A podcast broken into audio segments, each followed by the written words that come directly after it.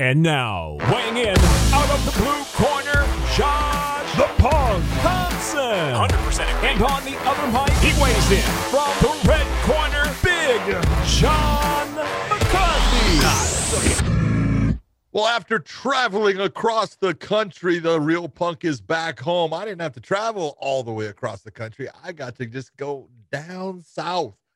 But we are back with another edition of the Weighing In podcast off of the inaugural Showtime with Bellator show that was at the Mohegan Sun.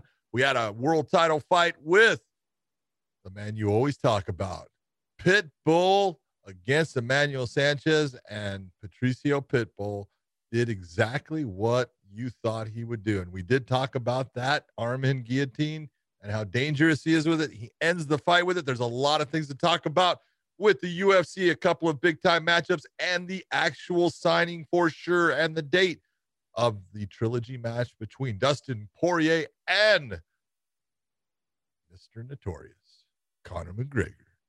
All right, what's up, Joshua? Crowd goes wild. Ah. No. Guys, we are going to make a shirt that says "Crowd Goes Wild." Crowd goes wild.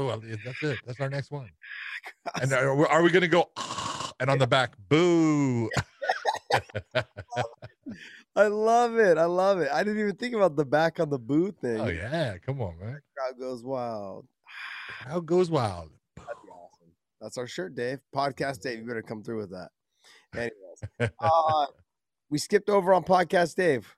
Hi, it's been a while. We haven't seen you, buddy. How you did, been? Did we? I'm sorry. I left Podcast Dave. Podcast Dave on the controls. The man, the myth, the legend, the guy that everyone wants to know. What is he really like? Not much, guys. Boo! You. Boo! You just wanted to- That's all I wanted to do was boo you. I love it. I just landed. Uh, my, I, you know, John knows I take my car at three thirty in the morning after we get done filming at midnight. Jump in the car, drive an hour to the airport. That's after having beers with me. After having beers with you, and then I, then I, uh, I'm home by ten a.m. on the West Coast. It's it's a long flight, and we get it done. But hey, here we are now in the studio Saturday afternoon. Drop my bags off, jump in the car, get to the studio, and bam, we're doing this. And why? Because we are dedicated, Josh Thompson. That's why we are dedicated men. To our fans, and you know what? I want to I want to say thank you to every single person that watches our channel and tagged me on Twitter and said, hey, I'm only here to watch these Bellator fights because Big John, Josh Thompson, Weighing In podcast, and still, hashtag and still, and still champs. We are the GOATs, baby. We are the GOATs of M M A podcast. And they said, I'm only here to watch this. These four shows that are coming up, we've asked and plead you guys, hey, just check them out, see what you guys think. You know, you guys make your assumptions on if they're good fights or not. That's all we ask, you know, up, for the, up until the May cards. I mean, even after the first the May card, what, May seventh? After that card, there's a couple more good fights that are coming up as well. But we're yeah. completed with you guys. You guys came through. I want to thank you guys for tuning in. A lot of good, positive feedback, and uh, people are going to be willing to give next week's card a, a chance. Uh, that one kind of fell apart a little bit because of the COVID situations. Uh, but it's still a very good card. And then the week after is a stacked card. And then May seventh is probably one of the best cards. And June will be on fire as well be, as yes, July. So a lot of good things coming up, a lot of built. Yep. Uh, aggression. I think it needs to get out for the cards coming up on Showtime. So I'm pumped, but let's jump right into this, John. Let's uh, let's talk about. Do you want to talk champ champ uh, first, or do you want to talk? Oh yeah, bottom up. No, champ- no, no, no. We talk about the most important fights, which are the championship fights, and that was not only a world title fight with Pitbull having to defend his title, but it was to get into the finals of the Featherweight Grand Prix. He has a chance of adding an additional million dollars onto his purse if he can get past the man that's been undefeated, A J McKee. And you look at that fight. If you are Bellator and a, as a promotion, if you're Scott Coker as a president, you're, you're just looking up and going, thank you. Yeah. You know, you just, this, this worked out for you as good as it could work out. The guys that if you would have picked, these are the two guys that I would like to kind of see in the finals at the end. You know, and that's what promoters do. They look and they, they try to figure it out. And these are the guys that you would have wanted to see make it to the finals because it's what represents your promotion the best. And you've got Pitbull being, there's no doubt, man, he is, if not the best featherweight in the world, he is absolutely at the top of the heap. And he he's, he's just getting better because there, and there's, there's multiple things that make it that way, but maturity is one. Mentally, he is incredibly strong and he's smart. His fight I Q is very high. He, he now has that ability. You look at how calm he is when he's fighting and you look at what he does. He doesn't take the unnecessary risk anymore. He only does the things that are going to be effective for him and make him just start to take control of the fight. And him against A J, you know, you look at the stylistic, you know, type of matchup where I'm telling you, look, A J McKee is the John Jones of the future. This yeah. guy is special.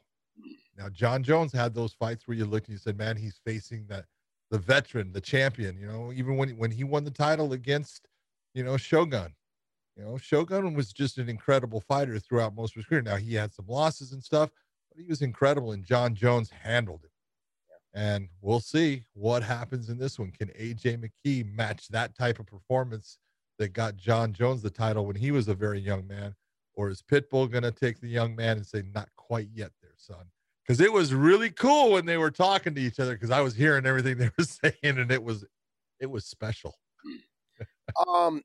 To touch on Patricio maturity, his fight I Q, but he never, he didn't always have that. That's the thing. No. As his career went on, as he's matured. And I've constantly said about how he worked with Henry Cejudo, but I just read the article on Henry Cejudo talking about how he had just lost to Demetrius Johnson. He had saw the style of the wide stance that Patricio was using and having success with him. He is trained with Eric Alberson, and so they had a good relationship, and he flew down to Brazil to train with him. And he's like, with after a couple of weeks, he's like, I realized that this style would be perfect for me. And he came back and made his run. Henry Cejudo did. So a lot of what he got was from Patricio and them two working together. Now, don't get me wrong. Patricio learned a lot from him as well in the wrestling department. If you look at Patricio's wrestling back then compared to his wrestling now, it's completely different and, and all positive. Henry has helped him progress in the wrestling aspect of as well, which once you have that wrestling aspect of just being able to know that you can take people down when you need or stop their takedown when you need, it lets you know you can dictate where the fight goes. And so that confidence, I think, is what helped with his fight I Q and his maturity in the cage. Um, also, he has the equalizer, and the equalizer is the power in the hands. I mean, it just seems like he's, he doesn't even have to really load up. He just lets it go, and it just touches on the chin, and they're down. But you know? that's when, that's when power works, is when you don't load up, you just throw it. Don't try to, don't try to sit there and, and put that extra little bit of fucking sauce on it. Just let it go, and it's going to work if it touches the right spot. Yeah, he's on point though, John, and that left hook. Accurate. Slipped the right hand and threw the left hook, and it was right on the button, sat him to his, his hips, and then he jumped on him and kind of ground and pound a little bit, and then when Emmanuel tried to come up on the single or come up to the body lock, he jumped right into that arm and guillotine. Now, I don't think that that would have happened. I think Emmanuel would have kind of like snuck his little way out of there somehow because that's how Emmanuel is. It had this happen in the second or the third round after a sweat had got on because it was the first round. They were dry, and up until that point, it wasn't a very active round. I thought no. they were going to come out bang, bang, bang, bang right away. But no, Emmanuel came out and respected him a little bit more, almost wanted him to bring the fight to, to Emmanuel. He wanted Patricio to come to him, it looked like. And uh, that wasn't going to last very long. Emmanuel's one of those guys that you can tell he was getting bored in there, so he felt like he had to do something, and it cost him. But uh, they were dry, and I think that's a big reason why that uh, he got stuck in that submission. It was even to the point where when he jumped, when Patricio jumped to it, Emmanuel's right arm was stuck. So I don't, yeah. you, I don't know if you saw that. His right arm was stuck between the legs. Yes. Stuck there. He couldn't tap. And his arm was out there. It looked like he tried to tap right when it got put on, but he couldn't. And he just was out. He was out. I think he was out quick. Oh, he was out fast. He was out fast. And people think people think that it takes time. No, it can take two seconds, three seconds. If it's slapped on tight, and then with Patricio's strength and the hip pressure and dragging you down, if you try to resist, it could be seconds. He could have been out by the time he actually hit the ground. That's and that's how tight it was. Um, that that's his that's his go-to submission. And when you're dry like that, it was it was perfect timing, great execution, and uh, I love the fact that Patricio was even looking at the ref like, "Hey, I, I'm feeling him. He's not there." Most some guys, they'll they'll they just don't care. They'll just keep holding. I mean, like, and I'm, I was good to see. It was I was I was happy to see that. Um, other than that, I feel I feel for Emmanuel Sanchez. I know he had. Man, do I. he had high hopes, man. He said everything you, you would expect someone like him and to be in that position to say. He looked phenomenal at the weigh-ins. You know, he looked lean. He looked ready. Um, he seemed mentally prepared. Like he knew. Boy, he did. Seems like he was the guy. I said the same thing about Pedro Carvalho when I when he was getting ready to fight uh, Patricio. He's a guy when you sit down and talk to him. I walked up going, makes you believe you're gonna lose. You're gonna lose. And then as soon as I walked away, I'm like, maybe he's gonna win. Like when you talk to him, you're like, maybe he's gonna win. And so I, I thought I thought he had a really good chance had he carried on. You know, like I said. Like round, like round, if it was a round six of the, it should have been round six, and it wasn't. That was the problem, in my opinion. I'm not, I'm not going to sit here and debate what uh, Rufus Sport and Duke and Scott Cushman and uh, they all came up with for a game plan, because you know that's their fighter and, and they know what they're doing. But I really thought the way for Sanchez to have a chance at beating Pitbull was to push that pace, yep. to make him fight at a pace that he wasn't comfortable. And it's not so much that you're trying to do this, you know, big thing, but you're, you just keep on edging him more and more towards that cliff by getting his heart rate up. I would have had it to where, you know, we talked about it. I, I would have had a, a signal to when, when there was twenty seconds left in the round, I would have had Emmanuel jump on the gas pedal and make him have to, no matter where you're at, if you're underneath him, great. If you're on top of him, you are going to step on the gas pedal and make him have to defend, make him have to do something to hold you back, make him have to hold you down, make him have to defend the, the stand-up, whatever it was. I want his heart rate getting higher and higher in those last twenty seconds, because I want him to go to the stool and not be able to come down quite as much. Because that was the one thing, if you were looking, in my opinion, and it's not that Pitbull doesn't have good cardio, he does, but The, the advantage that Emmanuel Sanchez had going in this fight was his cardio. His cardio is incredible. This guy has got, he can run at an R P M. He's kind of like, you know, he's, he's like the Ferrari engine that can go into those high R P Ms compared to the, the small block Chevy that can only reach that seven thousand, eight thousand. You know, you, everyone's different. Everyone's got that R P M level that once they reach it, if they go over it, they start to fall off that cliff. And, you know, things get, they get, you know, pretty bad fast. And that's what I thought, you know, he could use that conditioning as a weapon, but with the game plan and what we saw when he came out, that wasn't even part of it. He was holding back, like you said, almost making, you know, Pitbull come to him, trying to just be a, a tactician, but not one that's pushing the pace. And, and in my opinion, one of the things that makes Sanchez who he is, is his ability to push the pace. Yeah, I was surprised when he came out and kind of just let the fight develop in front of him. I thought he was going to come out and make it round six of their last fight. Yeah. And uh, that was things that I had talked about. I said, you know, like, Emmanuel Sanchez has never lost a fight, just ran out of time.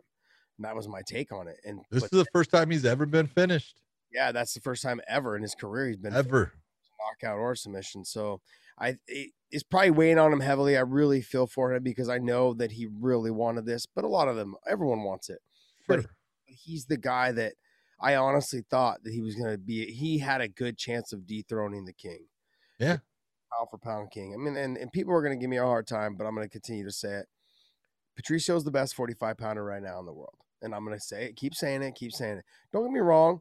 I think Volkanovsky's great. I think he's he phenomenal. And I think he is. is great. I think uh, A J McKee is great. And I think Brian Ortega are great. Those five guys are the top of the heap. There's no doubt about it. You I don't. You could put somebody else in there as well. I don't know, but it doesn't bother me. But those are the guys. If you were to put them on, if you were to say like, hey, who are your five guys on your roster that you want to fight five of anybody else? It'd be those five guys. It'd be like, hey, I'd match my four, those five forty-five pounders against anybody else in the world, and they ain't beating them. You know what I mean? Like those guys are that damn good, and they're all interchangeable, like chess pieces. Yep. You know, like one guy matches up well with this guy, but the other guy not so much. And so, um. But until someone, like I, like I've said last night on the broadcast, until somebody def until somebody dethrones the king, Patricio's the king at right now at the one forty-five pound division.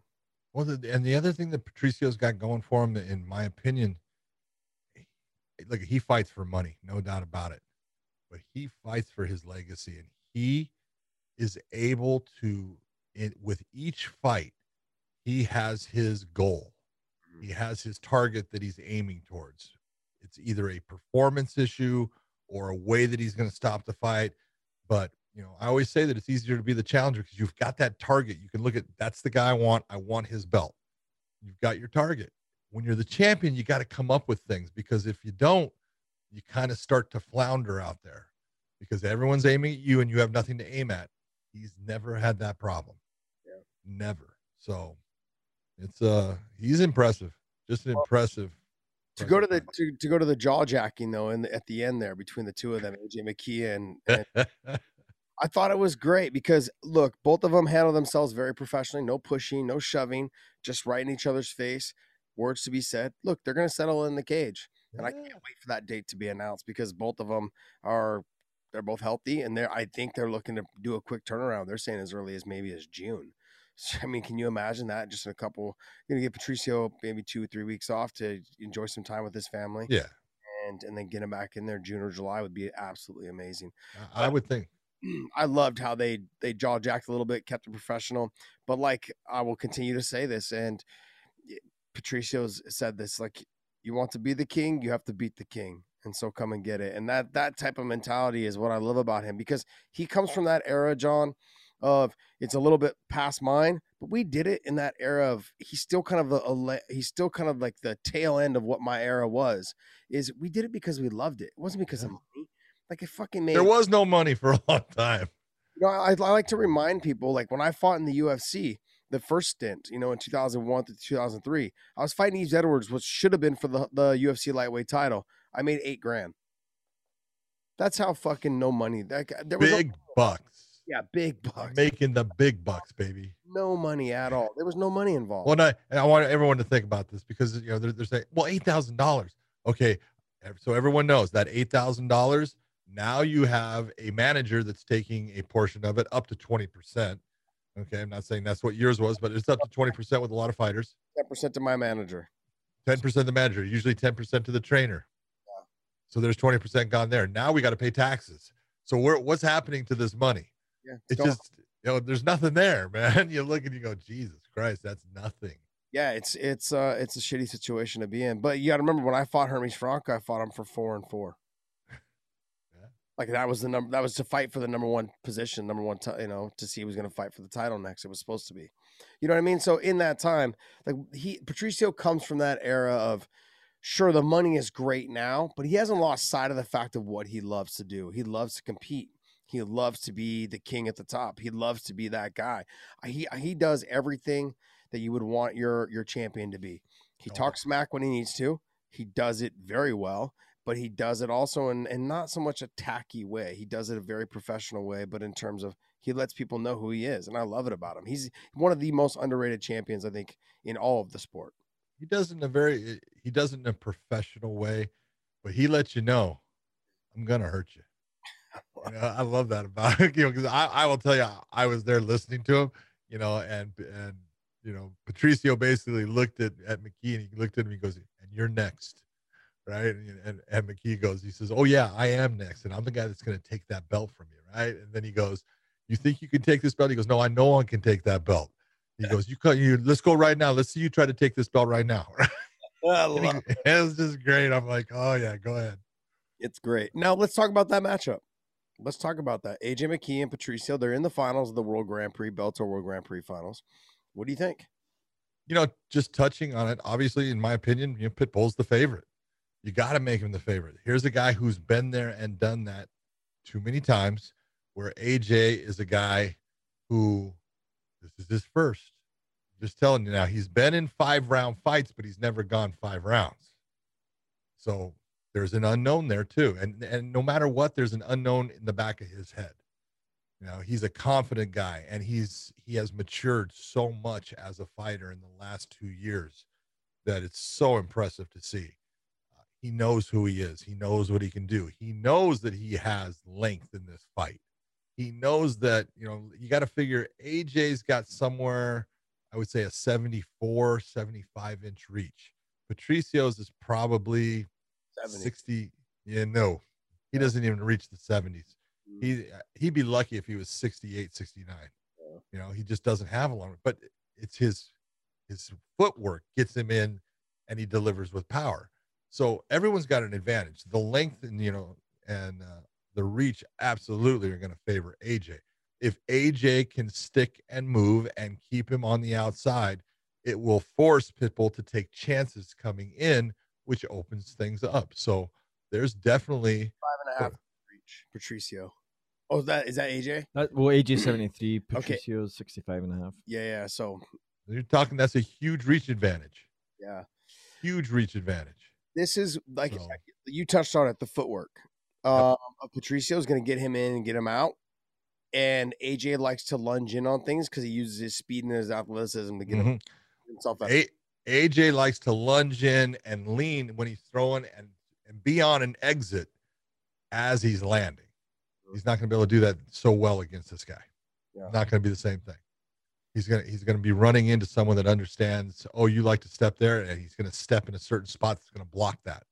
And it's going to, it's going to crush the space on A J. It's going to make A J actually be the guy crushing his own space based upon what he's doing. So he's going to have to have that backup plan. When he does this, this is what, how I'm going to change it, because it's going to happen somewhere along the way with it.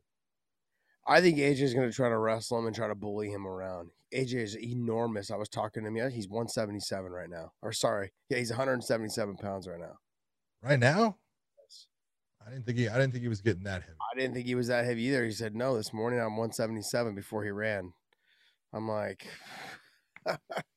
"That's a big boy." Like, people don't realize how big he is. He's probably five eleven. I think he's about five eleven. Yeah, and he's got to be weighing one sixty-five when he steps in the cage to fight. Yeah, that's what he was saying. He's like, I usually get up to around sixty-four, sixty-five, somewhere in there. So, which is common. You know, I think. Yeah, yeah. yeah he's five ten. He's five ten, fights at one forty-five, twenty-five years old. He'll have he'll have the explosive, he'll have the energy, Energizer Bunny. And he's the Energizer Bunny. The thing with him is he leaves himself out of position because he relies on his athleticism. You know, um, does he have the ability um, to stick and move and stay on the outside? Yeah, but you're playing with fire, because you get touched on the chin, it could be over, like we saw with everybody else that's fought Patricio. Yeah.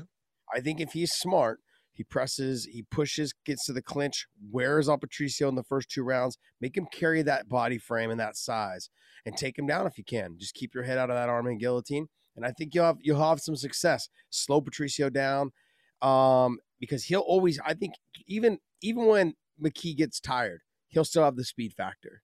Yep. And reach. You know, you're not going to take that away. So Patricio, though, he's very precise with his punching, as we saw last night, is really going to come down to the fight I Q of A J McKee. And if he, if the being young at twenty-five years old, if he can get it done against the GOAT. I come back to fight I Q and mentality. I'm not saying that he's never fought someone, um, couldn't be broken, but he's definitely going to be fighting someone that can't be broken, you know. And a lot of times when you're you're in there, you you as the fighter, you'll you'll see those moments. You go, oh, he's starting to he's starting to wilt. I got him, and he's not going to ever find that in this guy. And he's got to realize that going in. It's like, it's not even something I'm going to look for. I'm just going to keep touching him and doing things to make him work.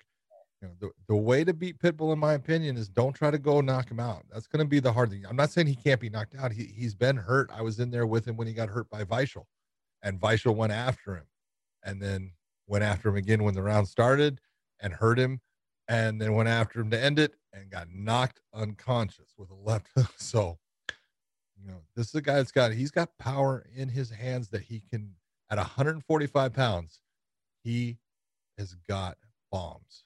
And he can put you out with one shot. He'll put you on your butt with one shot for sure. Sometimes put you out. And, you know, we've seen it time and time again. He put Sanchez on his butt. He put Chandler on his butt. He's put a ton of guys on their keister based upon the power he's got in his hands. So when you, when you're, when you're looking at Pitbull, here's, here's the, the easiest equation you can look at. He could be losing every second of the fight and win one second of it and be the guy that wins the fight. Yep. He's got no. that power. That's, that's Francis Ngannou type of uh, power for his weight class, and you know, he that, relies on it. You're right. What's that? He's got Francis Ngannou type power. You usually see that in heavyweights, not in a forty-five pound. Yeah, I, well, for his weight class, you know, obviously he doesn't hit as hard as Francis. I'm not saying that. But uh, for his weight class, yeah, yeah, he matches up like that. Crazy to think. Yeah, it's really going to come down to the fight I Q of A J McKee. Um, mm-hmm. I look at, I look and the at, game plan. Yeah, I look at how much A J has matured as a fighter. He showed a lot of that when he dealt with that adversity against Derek Campos when he hurt his knee in the first round. And then he had to continue to fight, and he ended up getting the submission, I want to say, in the third, right? The end of the third? Third? Yeah. Yeah, so, third round. In the third. But, I mean, it was it was one of those fights um, that you could tell he looked like he was starting to gas. He looked like he was, because he exerted so much energy. He left himself out of position a bunch of times in that fight, like he was trying too hard. Yep. Almost like that excitement of to be. He was, but he's trying to make things happen. Yeah, when he doesn't need to. You don't need to. But I think when you saw the uh, Darren Caldwell fight, he didn't need to make anything happen. It and was, he didn't. He didn't have to. He let the fight develop, and he was able to capitalize. He relied on his skills and his ability to get the job done. He made short work of Darren Caldwell, who's a former champion at one thirty-five and phenomenal wrestler. So with Patricio, Patricio's not a big guy. People, like, realistically, guys, like, if you if he wanted to, he could cut to thirty-five, no problem. He would oh, just, yeah. You have to just diet down a little bit, and he can make the weight just fine, you know. So um, I think it's one of those, like, he's not a big guy. A J McKee's gonna go up to fifty-five after this if he, you know, if he wins, from what I understand. He wants the forty-five pound title first, is what he's saying, but because he wants to be a champ, champ too, which is I love. I love young kids with big aspirations like that. That's phenomenal. I mean, he's got his hands full at fifty, at forty-five right now with Patricio, but he's got his hands really full at fifty-five with the other with the other. Pitbull brother too. So those guys up there at the top, and you've got other guys. There's Alexander Shobley just got signed. He's fighting Brent Primus. That's a fight that's gonna happen. That's fucking gonna be a great fight. Yep. Uh, Shobley's phenomenal, man. Great fighter as well. I've trained with him, worked with him and stuff. He's really good. Good on the feet. Uh, you know, you've got other guys that are in there. Goiti uh, Yamauchi, he's in there as well. You've got other top guys that are in the in the fifty-five pound division there as well. So yep. I'm excited to see some of those guys fight. Uh, Peter Quilley's fighting uh, Patricio, I think, coming up, which is nice. Anyways, um, let's go. What's the next fight there? Jason Jackson, Neiman Gracie. Uh, weird. Very weird fight. Just weird. Super strange. Yeah, um, this, this is more your uh, department, because I came to you. That was the first question I asked you, because we were in different spots this time. Moral. Yeah, yeah, we were at different spots this time. You know, he listens to the podcast. He'll hear that one, Morrow. uh, so um, I was at the desk this time with Jen Brown. I had a, I have a blast up there. I love it. I love being up there because there's way less work for me to do. so, so much fun. Um, and uh, first question I asked you when I came down, I was like, so with the with the Jason Jackson, the ice scrape on the cage. Like, shouldn't the fight have just been stopped? Because it's like almost like calling timeout. But you said because? Because of the fact that it's an eye injury, and you have a fighter who is now pawing his eye and closing his eye and can't see. What's the most important thing is the safety of the fighter. Well, it was a self-induced injury. It, it wasn't that he tried to do it. It was his body position got to a point where his face rubbed the cage in a way that his eye got actually pulled open. The eyelid got pulled open, and so instead of being able to close it to, as he's being raked across that chain link, his eye was open. So now his eyeball is bouncing off a couple of those, you know, links of chain, and that's what caused him the problem. Now he's sitting there, and you could see he physically stopped. I did not know what actually occurred to him when it first happened, but I saw that he physically stopped. And when you saw, you know, Neiman all of a sudden is coming up and reversing him, and, and Morrow's calling, you know, oh, it was the reversal. But I'm going, no, Jackson stopped. There's something wrong. He's got an injury. I don't know what it is. And then you saw him, and he's trying to talk and tell the referee that it's, you know, oh, my eye. Well, Neiman didn't do anything wrong. Neiman didn't foul him. It was a self-induced injury. And when you have an injury that is the fighter themselves caused the injury, then it's the same as like a fair blow. But a referee, in consideration of the fighter's health and safety, has someone that he believes can't see. I don't want someone fighting that can't see. I'm gonna, I can stop the match, which Kevin McDonald did. I can now take that fighter to the doctor, who can determine, can this person continue on with the injury that he induced upon himself, this eye injury? And when the doctor says, yeah, he can go on, now he goes and he try, he puts him back in the same position. And this is one of the equations. Is it ever going to be the exact same thing? No, you know, and I, I always go, hey, if you're not cheating, you're not trying. And I'd be the first one. If I was Jason Jackson and I'm laying on my back and letting, you know, Gracie come on top of me for mount, I'm going to try to get myself to a position where I think I can start to get myself out or reverse it, instead of just, I'm just going to lay there flat like a dummy. Yeah. I'm going to, I'm going to try to kind of get a, as much of an advantage as I can. That's my job.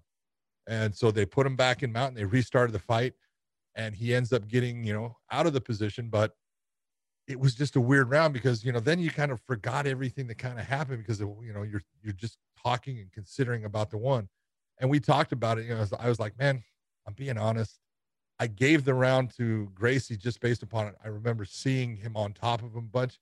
I know that, you know, Jason had his moments in the beginning, but I can't really remember what they were. And I, I, I know that he had his moments right at the end, but I, I gave it to Gracie. But I went back and looked at it, and I can understand why the judges went and said, nope, Jason Jackson actually damaged him. Hit him with big shots in that round, had the slams.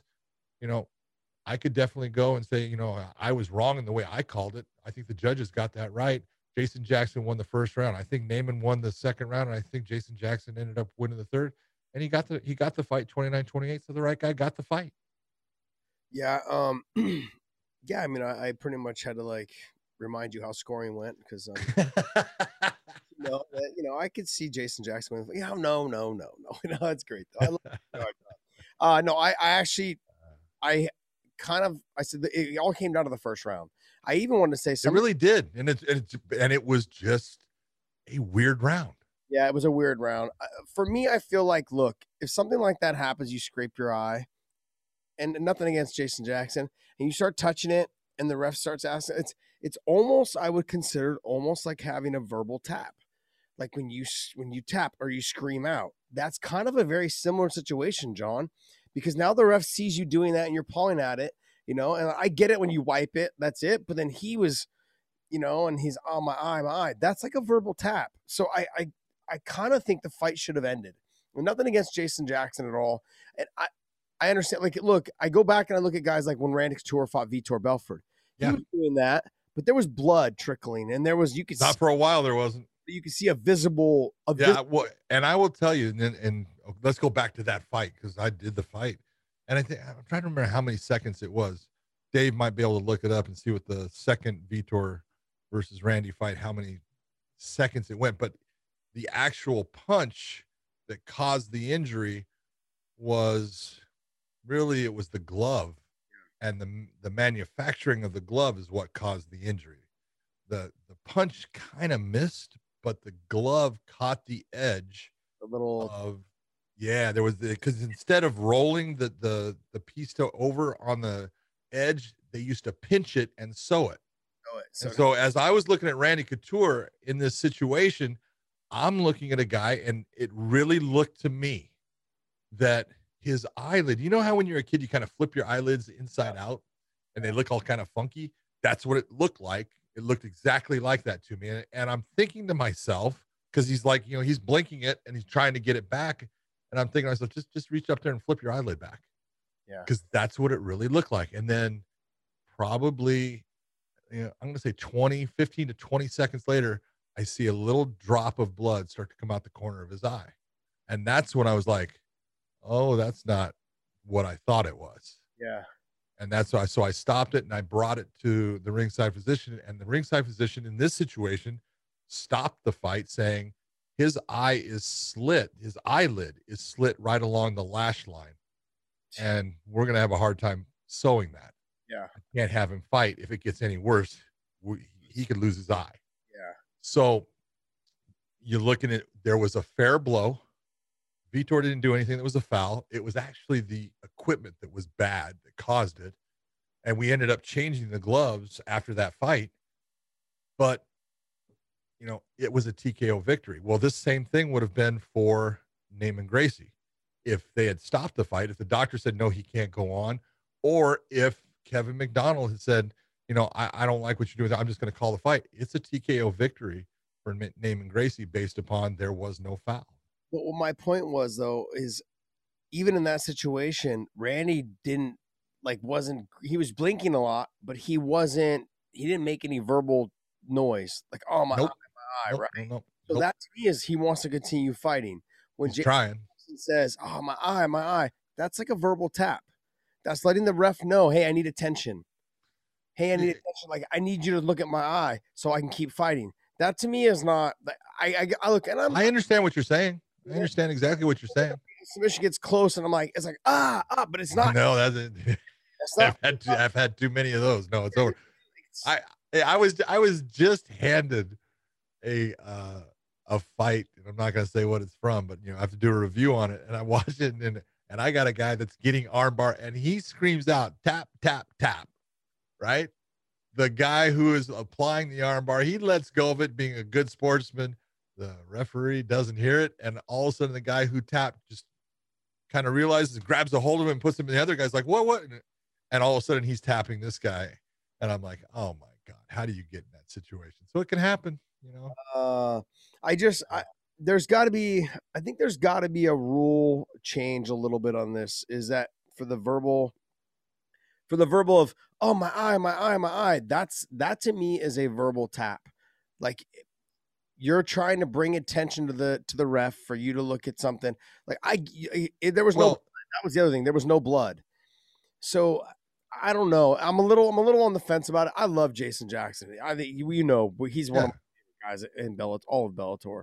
Uh, he's a phenomenal person. So fun, energetic. Just a great guy. I love doing the fighter interviews with him. So, um, you know, but in that situation, because when you restart, it's not the same fight anymore. You've had a minute and a half, two minutes now to rest.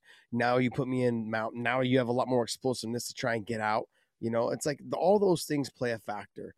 And sure. so you change, you start, you basically just changes the, the, how the fight was really going at that moment, at that very moment. And so I think when, what, after that, it kind of changed the tide. After that, Jason Jackson had two big slam takedowns that started skewing the judges a little bit, I think, too. They were very dynamic, big off the ground, big slams.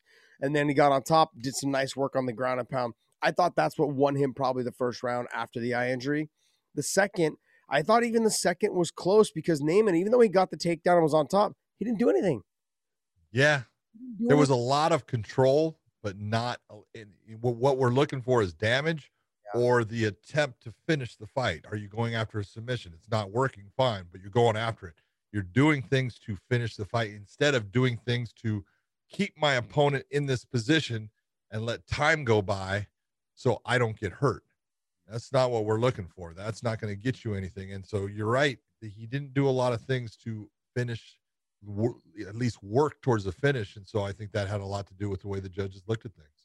Yeah, because you, I went back in the first round, I thought Neiman, and I was like, oh, but I think Jason probably stole it with the two big slams and did some work on the ground. Because even though when Neiman had him flattened out and had his back, he wasn't punching because Jason Jackson was holding the wrist. And so he could. Yeah, the only thing he did was go for that choke, and it really, it was never close to being. Uh, so that's, I, I was like, it was kind of a weird, like you said, it was a very weird fight to score weird fight. because of all the things that happened. But I would like to see that in a rematch, just to be honest. Yeah, yeah. If I'm Jason, I'm not sure I want that. Well, you know, it's like, what does it do for you if you if you do the rematch? But you know, he, he'll fight anybody. You know, he wants Douglas Lima. I think you know, we, we're looking at the guy, and uh, I think Amazov deserves that over Jason Absolutely. Jackson right now. It would be foolish not to give it to Yaroslav Amosov. Oh yeah, he deserves it. Dominant performances in almost all of his fights. But you, he's beat another undefeated fighter in Logan Storley. He beat him, yeah. and that was that was one of the best wrestling technique type. Seen and you know Amosov not coming from a wrestling background, able to stuff a lot of takedowns, make uh Logan Storley work. He's a phenomenal athlete. That fight should be happening soon, hopefully sometime in June or July. So yeah, so Jason will be on the side just waiting, unless he wants to get yeah. one in at the same time. I think he's gonna get one in. This is a guy that likes to fight, so he'll get one in. Him and M V P. I wouldn't that's what I said. Wouldn't mind that. I think him and M V P is the perfect fight. You know, both of them long, both of them fast. They both like to do kind of the same things. They do it differently completely, but, you know, it would be a good fight. Or Lorenz Larkin. I wouldn't mind a Lorenz Larkin fight. Ooh, yeah. I mean, let's let's talk good fights, man. Uh, yeah, I always thought Lorenz Larkin against M V P would be a great fight. You talk about fast. Lorenz Larkin's fast. yes. Uh, Tyrell Fortune, Jack May. Still a fight real quick. Jack May, last-minute replacement, but they've fought before. Uh, Jack May had gotten knee in the groin um, from their first, able to continue. they wasn't able to continue and so on. But it wasn't going Jack May's the first time.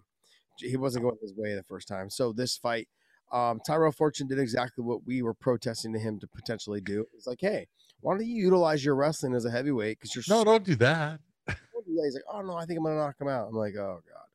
But then he went out there right to the wrestling. Yep. On top, Sing, single leg swung him down. From that point, it was all over. You lift the heavyweight's leg up, they have no balance. Yeah. You know, guys, like guys aren't the only guy that I've ever seen with decent balance at a heavyweight is is Kane. I was gonna say Kane had great balance, so did D C. Yeah. Yeah. yeah. Great balance. D C's Kung Fu Panda. I actually have a I actually have a meme of D, uh, Kung Fu Panda with D C's face on it. uh, I mean, overall, Tyrell Fortune did what, what he was supposed to do. He was supposed yeah. to you know, Jack May stepped in last minute, you know, but uh, he'll probably get back to another fight right away. They were jaw. I, I liked I liked this call out though, man, and I, I liked what I did to to just push his buttons. I like that he he's trying to fight someone that is ranked very high. Yes, I like that he wants that fight.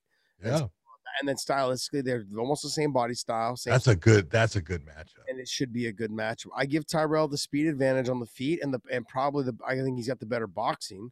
I don't know if he. What, you don't think so? I don't think he's got the speed advantage. No, you don't Mol think Tyrell Fortune has the speed advantage? No, I think Moldovsky's faster than him.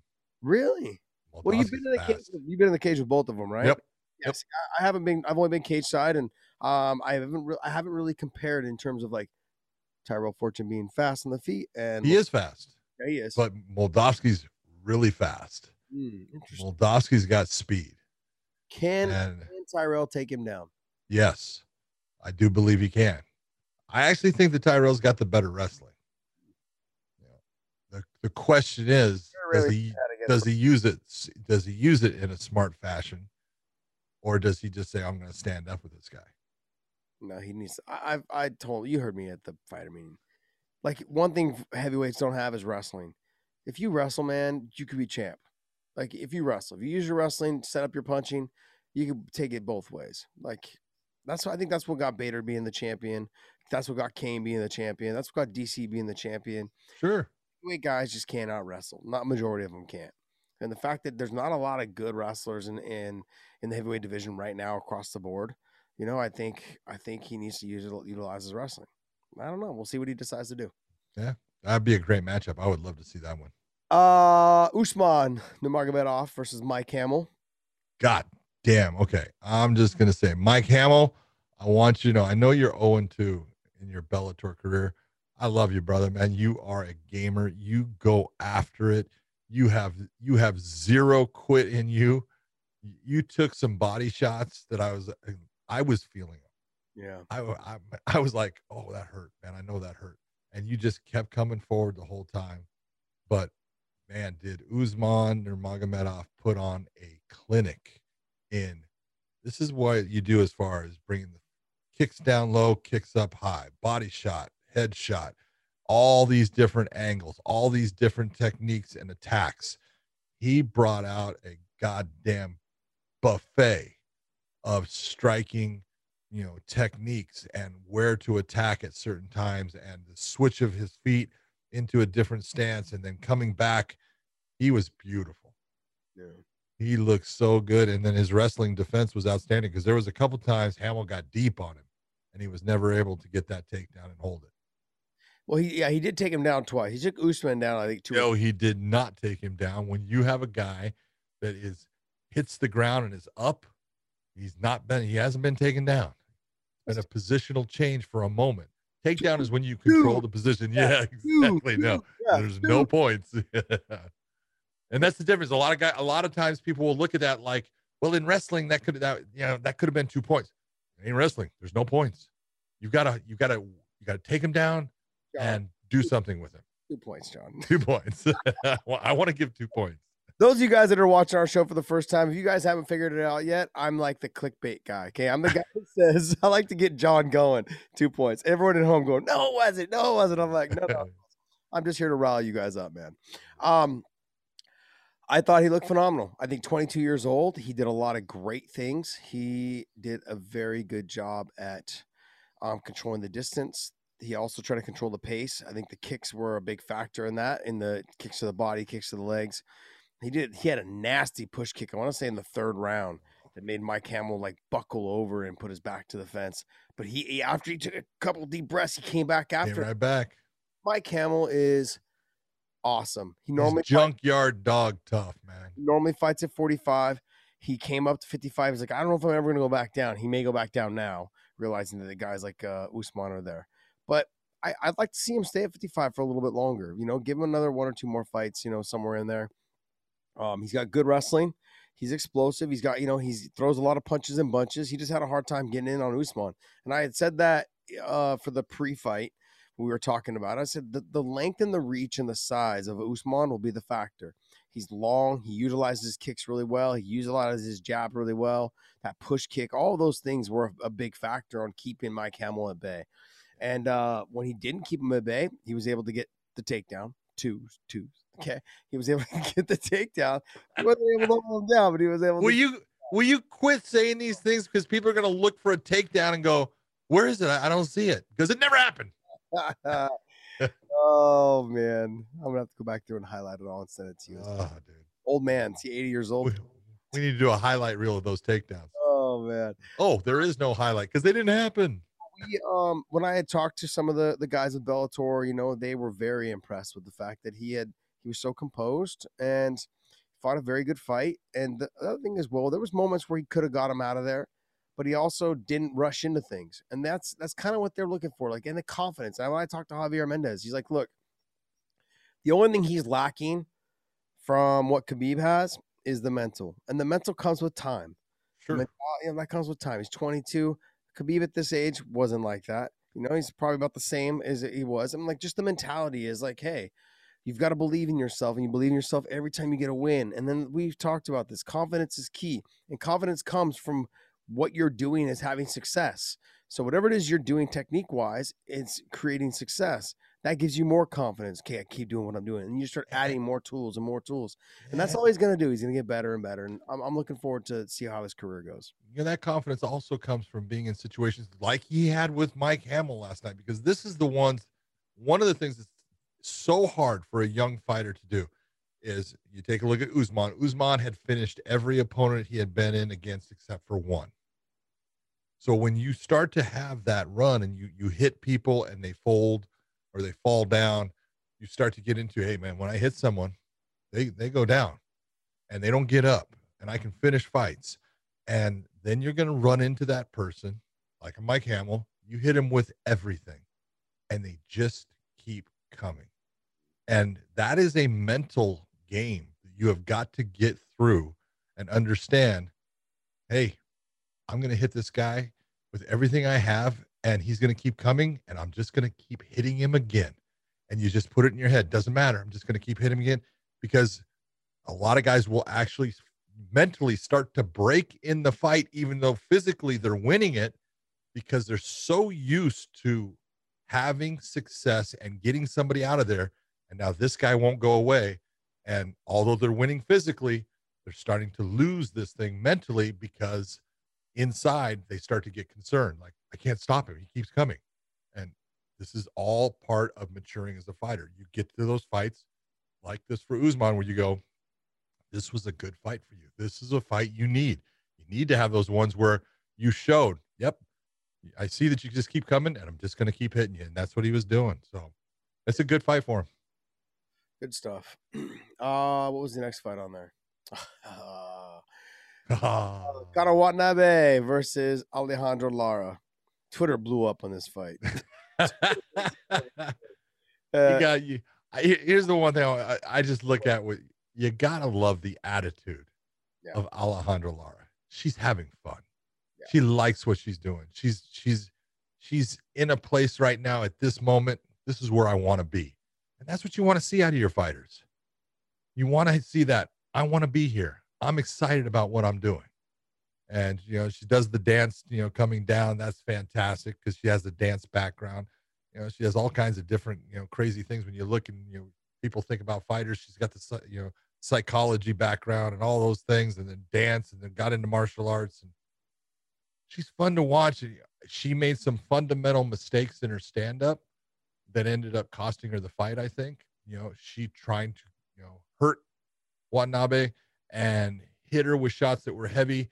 She kind of crushed her own space. She's the she's the reason many times that Watanabe was able to get her hands on Lara, which ended up being bad for Alejandra because she hit the ground too many times, was put on her back too many times. And it was what we we had talked about. The, the place that, that Alejandra Lara cannot be with Watanabe is on her back. She's, she's going to be in trouble there because Watanabe's super strong. She's super heavy on top. She does, you know, enough damage to keep it there, and she's just going to wear you out. And that's basically what ended up happening in the second and third round. Well, Watanabe being as strong as John, like you were saying that she was, but overall, I think I think Alejandra Lara was stronger than her. There was a couple of times she just bridged her over like nobody's business. I'm all, you know, so when I said I felt that Alejandra Lara was the bigger fighter, she she filled out very well after making weight, and you could see that she looked big walking, doing her dance that she did. I was like, she didn't look like the same person that I saw the day before at weigh-ins. She was she was more filled out, and when she was able to bridge her over a couple of times, there was one time when Watanabe threw her, and she just stepped over her body, step over it for the mount. Like that, that's that's very impressive against an Olympian, you know, yep. a judo Olympian, and just. And she had one, too, where she got taken down. Her back was flat, and she was able just to reverse her right to the top position. Just physically strong she is, Alejandra Lara is. And I'm not saying Watanabe isn't, because she obviously is. But when we were doing the comparison, one has technique to hold people down. She just wasn't – Watanabe's just not as strong as Alejandra Lara. Lara uses a lot of strength instead of technique. So in the third round, you saw she couldn't do that anymore because – Got tired. Tired, strength was gone. The power was gone. Closeness and everything, all that stuff had just dissipated. And so when we were having these conversations about that fight, Alejandra Lara had to keep her distance, stick and move the jab. It was that stupid kick that kept getting her in too close. She would throw the punch, and then she would throw the kick, but she would throw the kick to the body. One time she got taken down because it got caught. A couple other times it just got caught in when Watanabe stepped in to close the distance on the kick. If you're up on one foot, you only got to sweep one leg. Especially, oh, she did that outside reap on that leg, though. It was beautiful. Did it all the time. She did it like two or three times, you know, and uh, a couple times she's missed it, but she had success with it. Like, I want to say two or three times. And so that just comes down to just fight I Q, cornering as well. Cornering. Stop throwing the ah. kick. No, stop throwing the kick. The corner's got to be yelling to you, hey, we see something on the outside. That kick is getting you in trouble. Stop throwing it. Stick the jab. Move. And at the end of the midway through the second round, she stopped moving. Yeah. She stayed right in front of her. That's not where you want to be. You want to punch, move, punch, punch, move. Because in the first round, when she was moving, she likes to move around a lot. She was having success and landing some clean, hard shots on Watanabe. She was. Yeah. And that, that to me, like had her winning that first round. But, oh, she did. Yeah, after that, though, and she kind of came on well in the second, but then she got tired, you know, because she had dropped, she almost dropped Watanabe, I think, in the second, or she kind of got her wobbled a little bit in one of the exchanges. I don't know if she was off balance. Like I said, it's not hard for me to watch the fights from the damn desk. Anyways.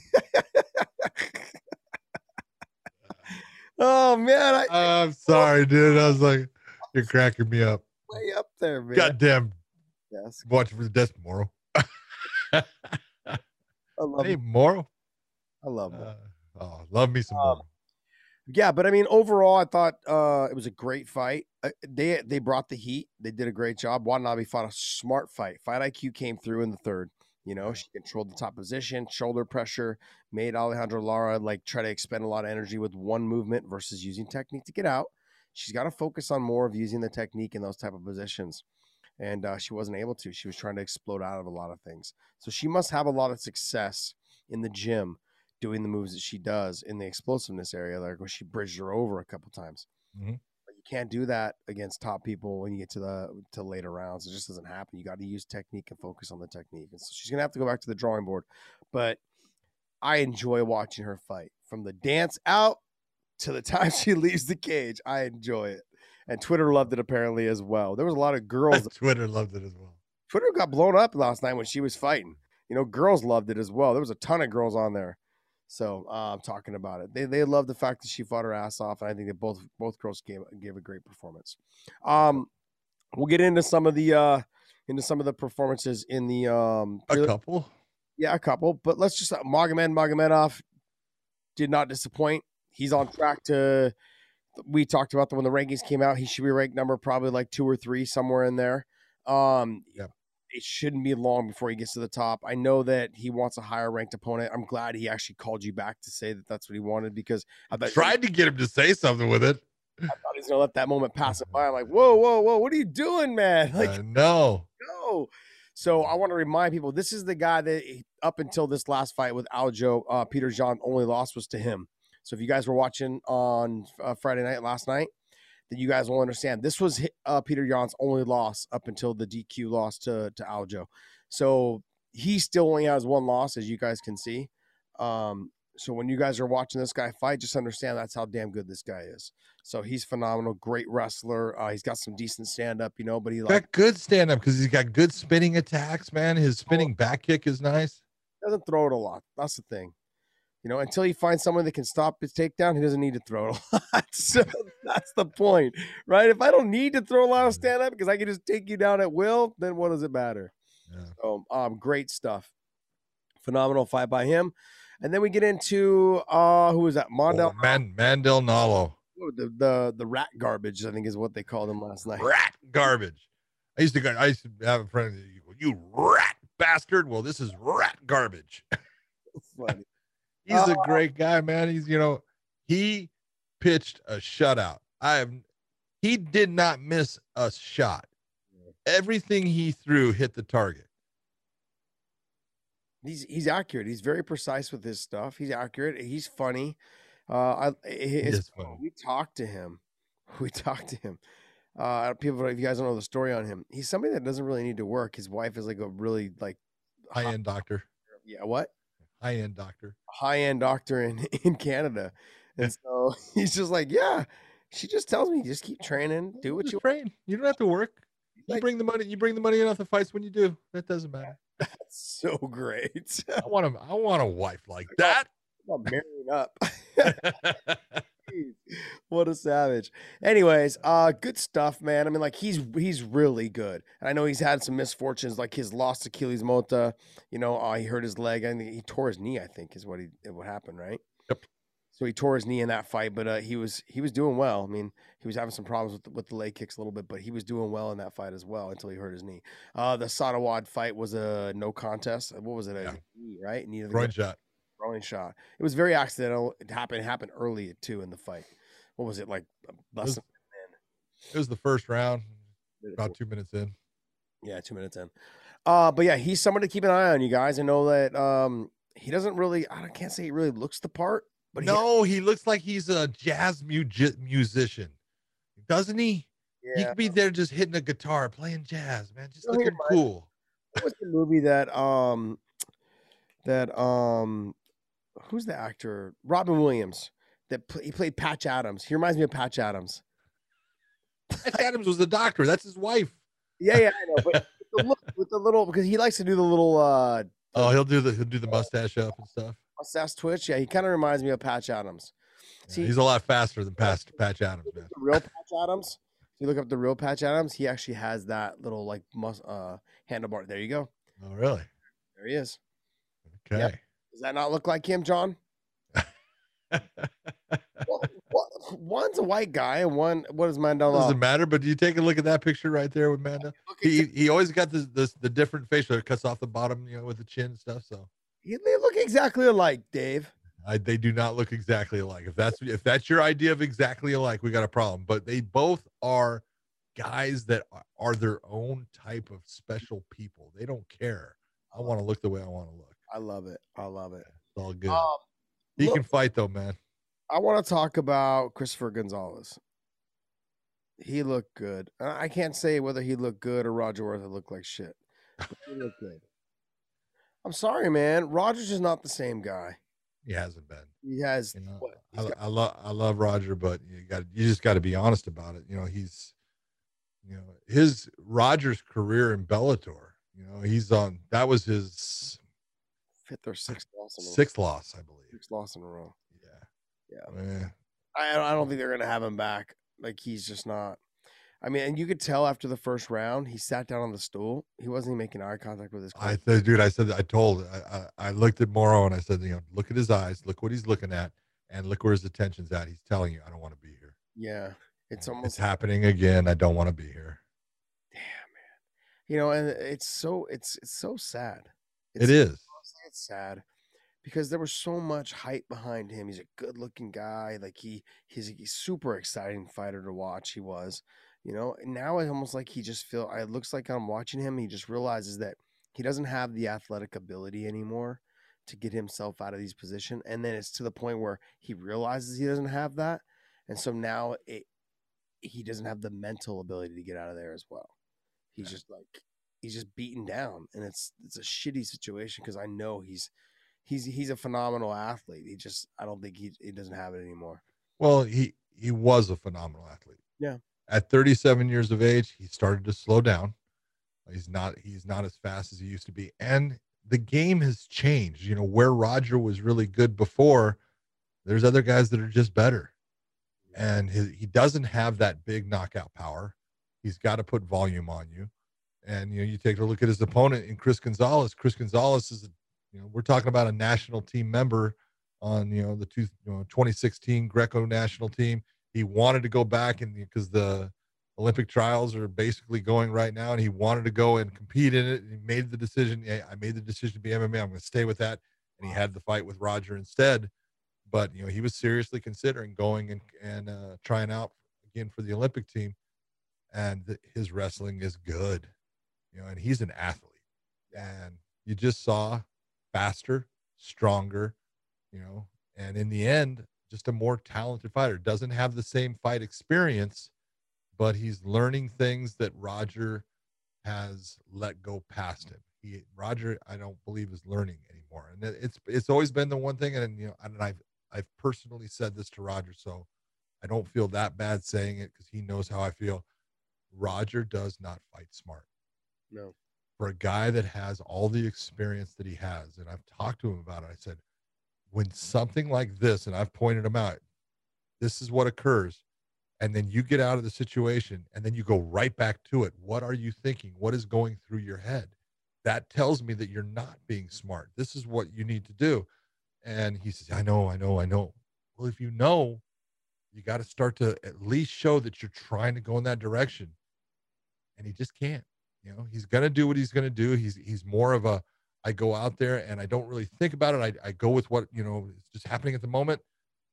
And there's not a real, you, you can have a game plan for him, but once he steps in there, you're going to get what Roger gives you as far as I'm just going to go for it and open up and try to get this guy out. You know, he set his feet against, you know, you know, you know, Patricio Pitbull, he hits hard. Yeah. He's got power.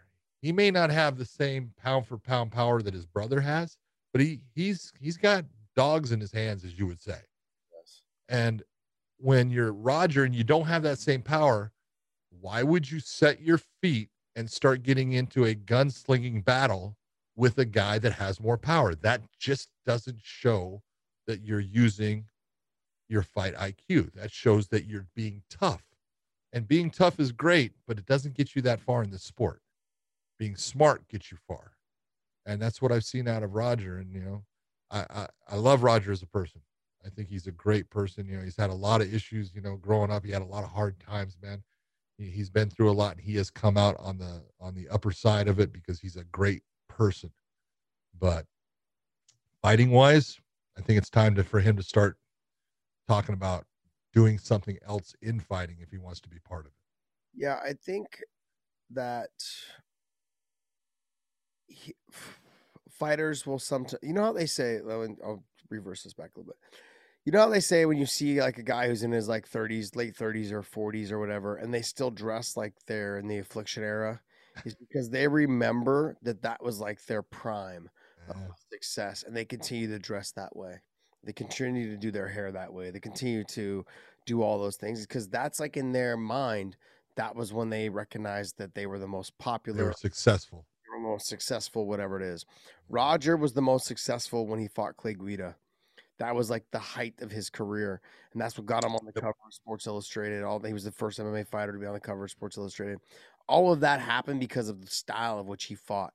He mm-hmm. tries to rekindle that, but you can't when you're older, because now you're fighting younger, more talented, more skilled, and the sport has evolved so much since then that guys like Gonzalez can out-wrestle you, can take you down, control the position, dominate you from those positions because of their actual talent and ability that they've put in for the last twenty years that they've been doing since they were kids, you know? And so Roger is still trying to, I feel like, fight in that era of which he was successful, and it's not there anymore.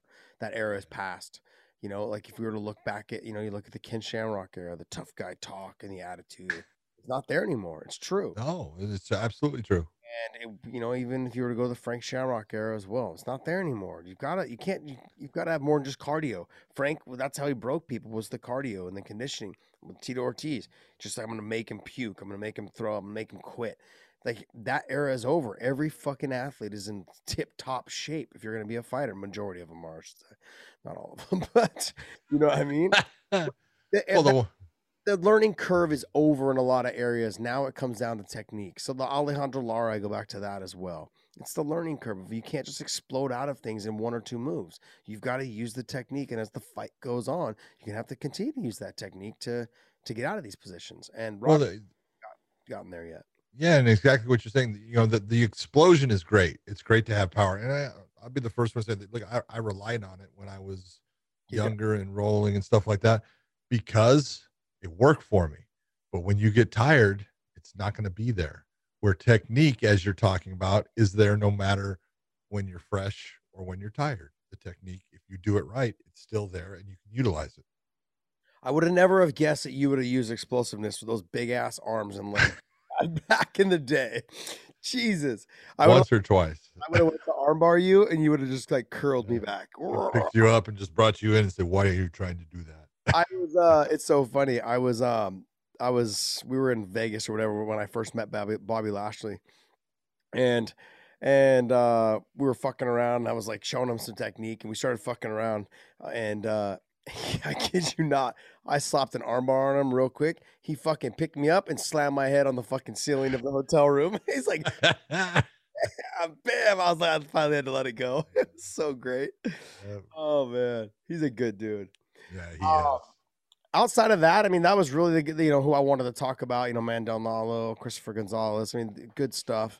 Yep. I mean, out of that, you know, I thought the, I thought the night of fights were good. Couple first round finishes, I think, leading up into the, the earlier prelims, but you know, um, you have fights like that sometimes. Roman Feraldo, this is a guy that people need to watch. He's going to be good. This guy is, he's got good hands. He's got a good ground game, but man, his stand up, he's slick. He is going to be good. He's five and oh now, you know, not, you know, the guy he beat, I'm not saying that that was much. You know, Trevor's not a tough guy. Good on the ground, not real good in the stand-up. Raises his chin a lot, but I'm telling you, Roman Feraldo, he's going to be around for a while. I don't know why Trevor Goody ra raises his chin. He's like, what, six six, six seven, six seven. I'm like, why do you got to raise your chin, dude? Like, no one's. I know, it's high enough. Yeah, like, that I'd thing should be sewn to your chest. I'd have to jump up and swing up just to hit you in the chin. I know. Oh yeah. Man. All right. Well, I mean, overall, the, the, the fight of nights. Give me a recap, John. Overall, good night of fights, you think? I mean, you think the people and the fans that we had talked to, our our, our podcasting people, our fans for, for our channel, do you think they were impressed with this card, or do you think, like, uh, maybe they're, you know, hesitant for next week? They have to be honest about everything, and you look and you say, prelims were actually really good. There was a couple of performances in there. I thought that Gugu, uh, Jose uh, Augusto Azevedo, he really actually looked good. He's out of the Pitbull Brothers camp. This is a guy that hasn't lost since he's been with the Pitbull Brothers, and he's getting better all the time. I thought Chris Gonzalez looked fantastic. Na uh, Mandel Nalo, you could not, you cannot pitch a more perfect game in a fight than what he did in that fight. He didn't get touched, and everything he threw landed and hurt. So, you know, Magomed Magomedov, I'm telling you, that's the guy that everyone's going to have to look out for. In the one thirty-fives, I've, you know, I saw him when he was in Russia. I, I refereed him against Peter Yan when Peter Yan won, but he is good everywhere. He's not just a wrestler. He's got great stand-up. He's got a lot of submissions. He's he's going to be the future in the bantamweights. And then I thought that, you know, if you look at the main card, the Watanabe versus Lara fight was fun. I thought the Nurmagomedov fight against Hamill was fire. I thought it was a, just an incredible performance by both guys for different reasons. You know, Tyrell Fortune did exactly what he should have done. He wrestled and got rid of a guy real fast that he should have. Uh, the Jason Jackson and, and uh, Neiman Gracie, I'm just, I'm sorry. It was weird. It just was a weird fight. It was almost like we need to redo. And then the champ, Patricio, did exactly what he continues to do and proved why, you know, what you say and I say all the time. He's one of the best featherweights, if not the best featherweight in the world. He's freaking good. Yeah, if I'm going to go through this card, Dave, can you scroll down a little bit? I'm going to start basically Chris Gonzalez. I want to see him get a big step up in competition.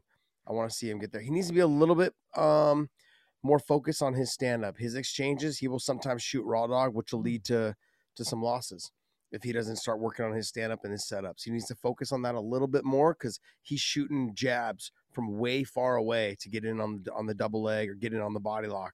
And that's going to cost him against guys that are really good because the level of, uh, like we've talked about, the evolution of the sport, stopping the first and the second takedown, almost everyone knows how to do it now.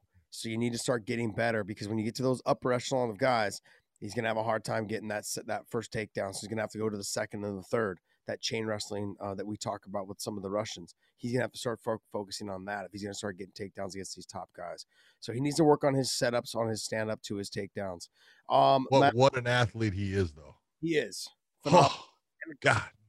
Great kid. We ran into him a couple times after his fights and super knowledgeable, like in terms of like, super respectful too. I was giving him, I just tell him like, yeah, I saw this, saw that.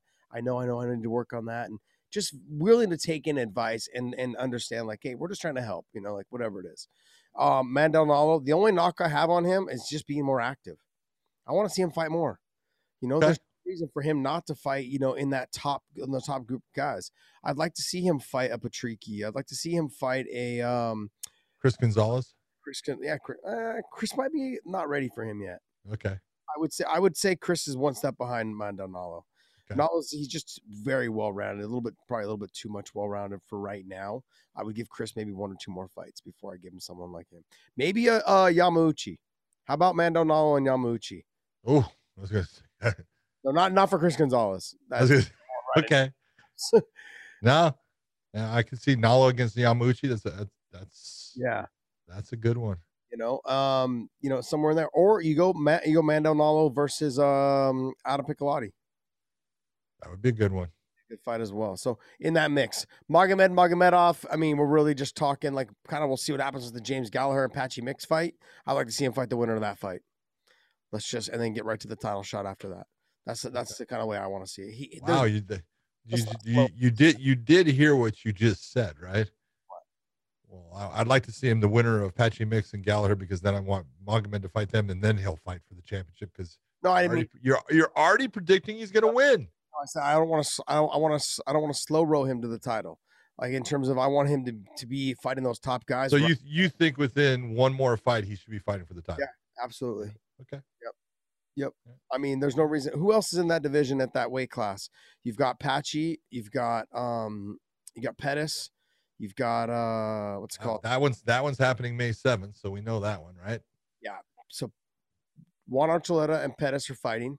You've got um, Patchy Mix, Gallagher fighting. I'd like Gallagher to see him fight. Uh, how about Horiguchi? If we can get that fight to happen, that'd be a great idea. You've got.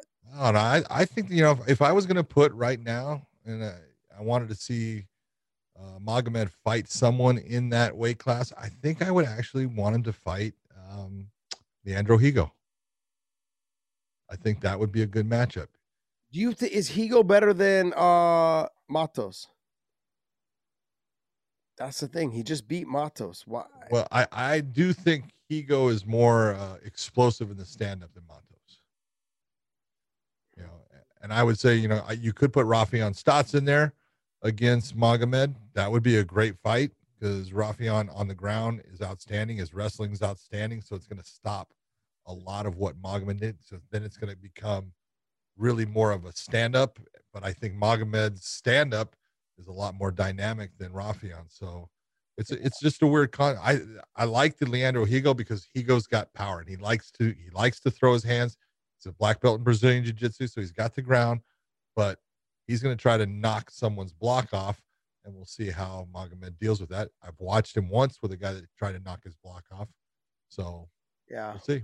I guess, yeah, that might be a good fight. Okay, Josh Hill. Isn't Josh Hill fighting Stotts? I believe so.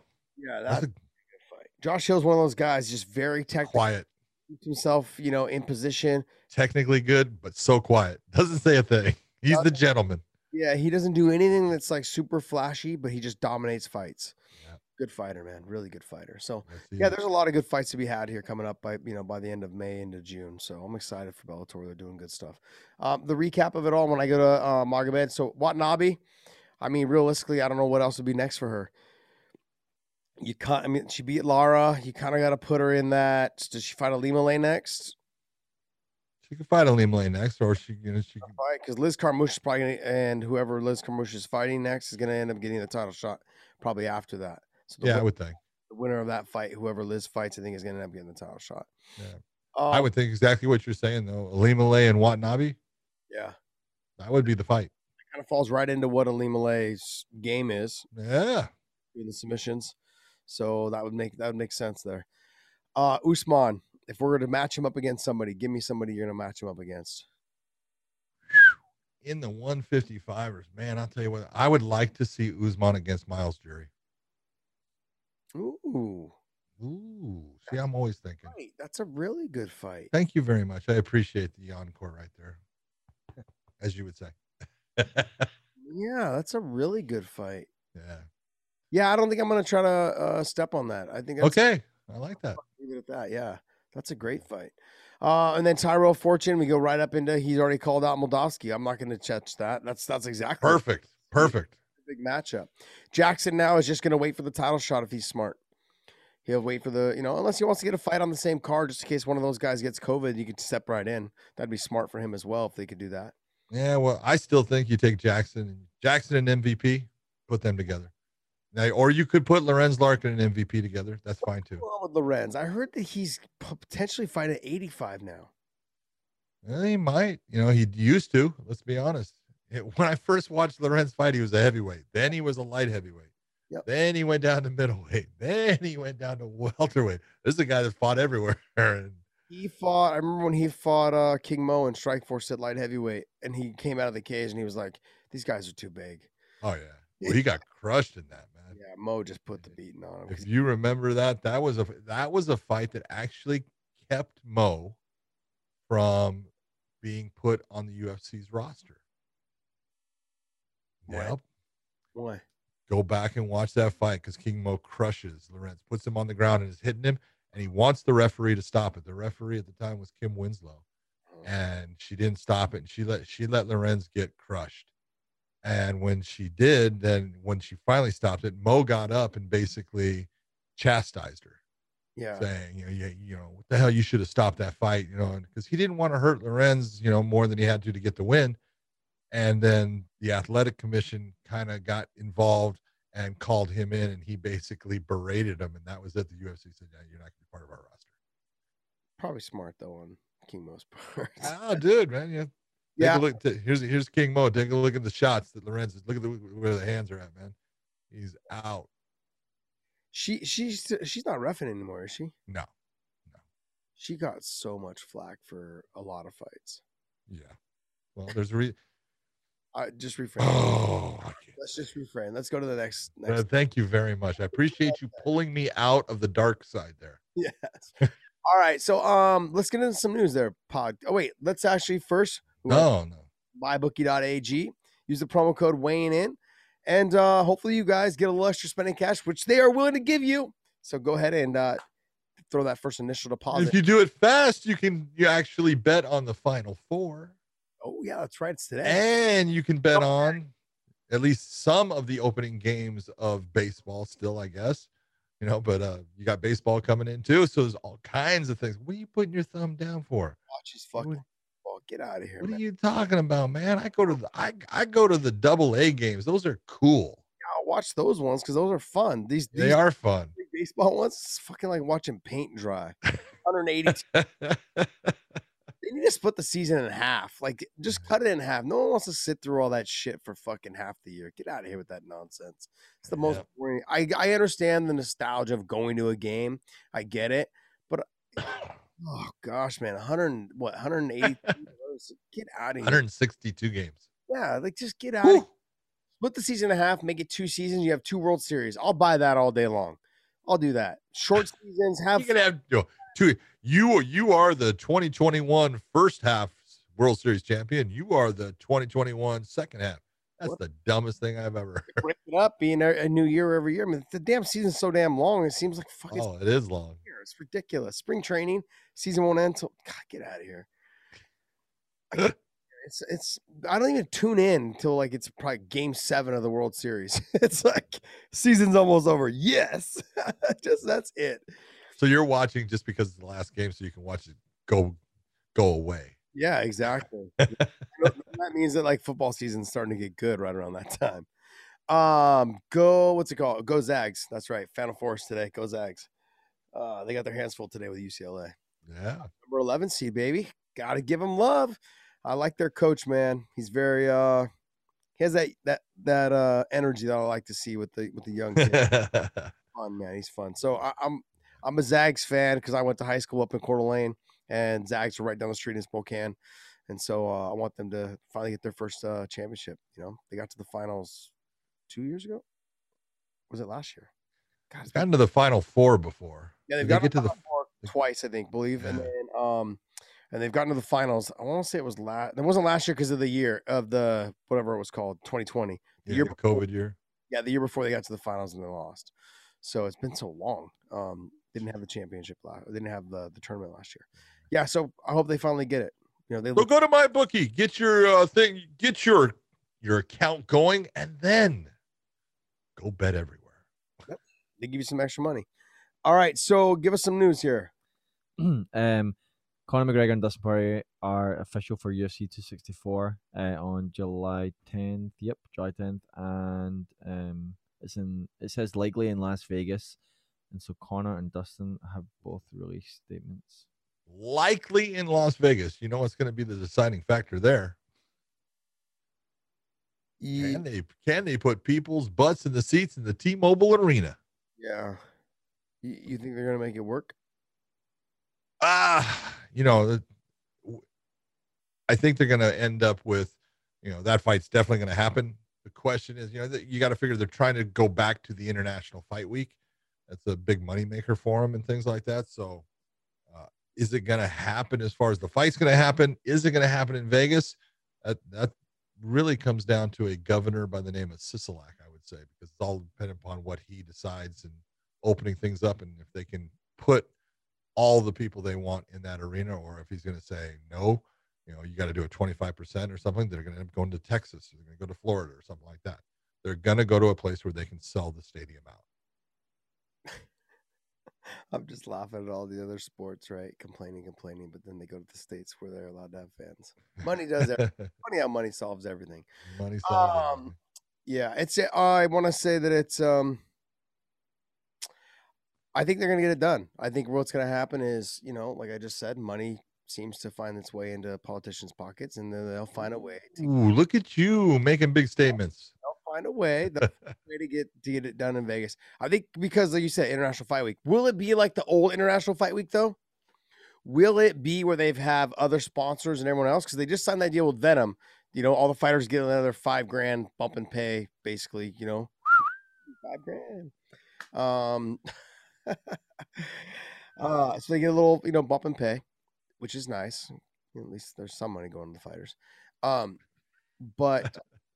They get the bump and pay, but are they going to bring back, like, you know, they used to have, like, you know, Affliction was there, Cage uh, Cage Hero was there, um, what was some of the other ones? I think, I'm sure, like, a lot of the new wrestling sponsors will be there as well. Near Fall is there, um, you know, what's the other one that I was thinking of? I was thinking a bunch of them. Anyways, but they're all going to be, like, Tap Out and stuff like that used to be there, they, you know. Um, but these companies, will they start coming back? Will they come back and set up booths, do autograph signings? Fighters made money. You know, I mean, yes, I recall, they did.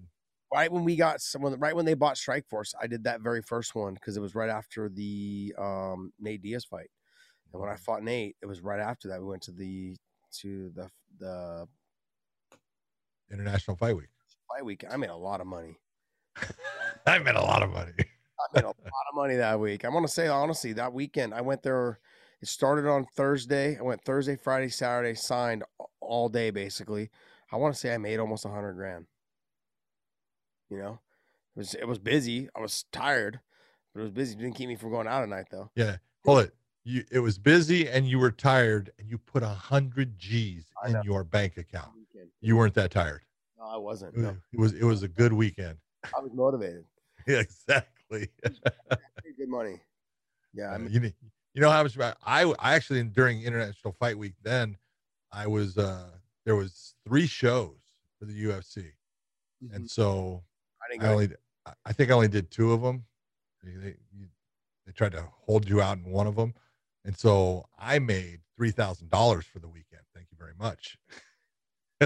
You're one hundred G's. Screw you, Josh. Let me be your manager. Okay, you can do that. No. Oh, man. Jeez, that's ridiculous. Man. You hustled so much, man. Like, that's why I was running all over the globe. Jeez, man. I'm surprised that you didn't, I'm surprised you didn't do more autograph signing sessions. Were you allowed to?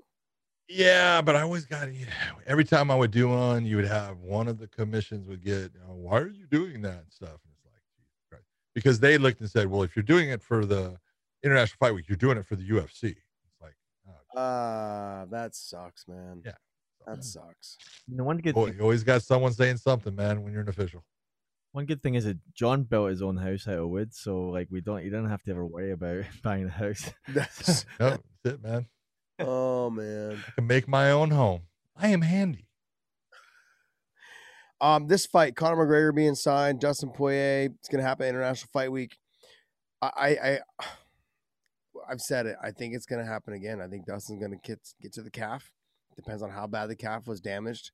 And uh, he's just got to stay out of the range for the first two rounds. And I think the calf is going to be harder and harder to block as the fight goes on.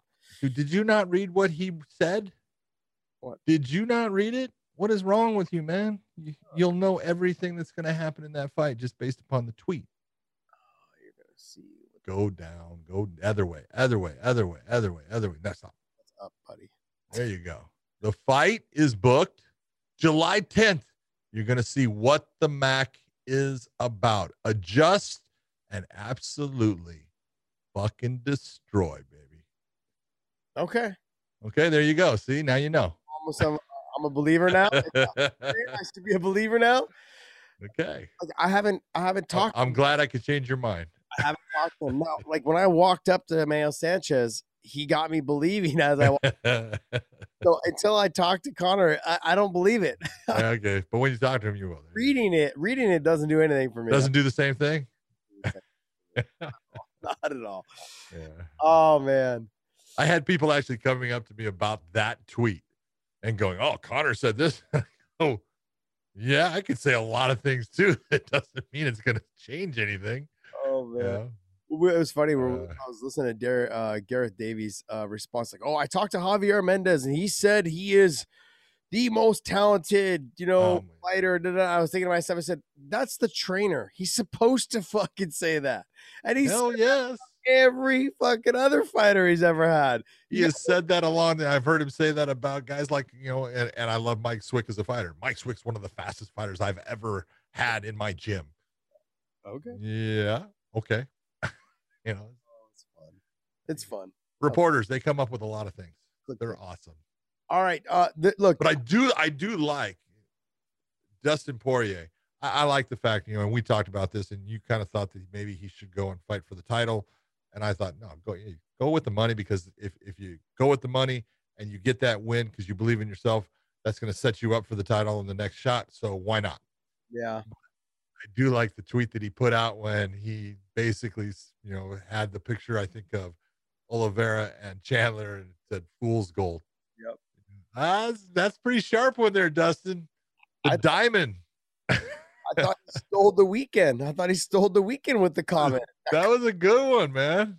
Yeah, it was great. I mean, in reality, you've got to be thinking those two guys were probably thinking the same thing. This is not no. This is no. not really the belt. Like no, Khabib left the, the belt. This this is those guys are not saying that. Let's be honest. Really fighting for it, really. Like it should be. It's like, it's like a second. It's a second tier belt, really. Like oh, who's who's got the belt? Huh? Who's got the belt? Does Dana. Dustin? No. Does Connor? No. It's probably over Dana's shoulder. It's probably it's in, Dan, it's in Dana's uh, office. Yeah, you know, yeah. Khabib is is now retired and he doesn't have the belt, so that belt is sitting there. Whoever they put for the that's that's where that lineage goes. I get it. I understand. I understand. But but I do like his comment. I thought it was great. I loved it. I thought it was great. I mean, realistically, like he should be the one fighting for the title. He knows it. I thought it was a great comment. But he made his choice, and that's okay. Yeah. Is it okay though, John? Yes, it's a business decision. It's a, it's. Uh, I hope you he's fucking paid. Paid. I hope he loves it. He's I'm sure he is. Great person, man. Absolutely great person. Uh, there's talks that uh, Megan Anderson might be coming to Bellator. We we kind of we saw this already. We talked about this for the last yeah. year and a half. That um, there's there's nowhere else for the forty-five pound girls to go because they're gonna get rid of the division in in the U F C. We've said it. We've said it. We've been called bullshit. We've been told by everyone that we don't know what we're talking about, and here it is. And so I want to see Felicia Spence come over. Oh, I'd love to see Felicia Spence. She's the one I want to see come over. Yeah, yeah. She's got a lot. She's got a lot of upside because she's just going to be getting better and better. Yeah. Yeah. Yep, she's young. So that's that's. Uh, I want to see Megan come over as well, but I mean, I, I want to see Felicia Spencer come over. Yeah. Um, Colby Covington says he will be the unofficial backup for the U F C two sixty-one. Plans to be in attendance. Um, maybe you should tell Dana that, buddy. You might want to let him know. I mean, he just did. Maybe he just did. This is how he did it. It really just comes down.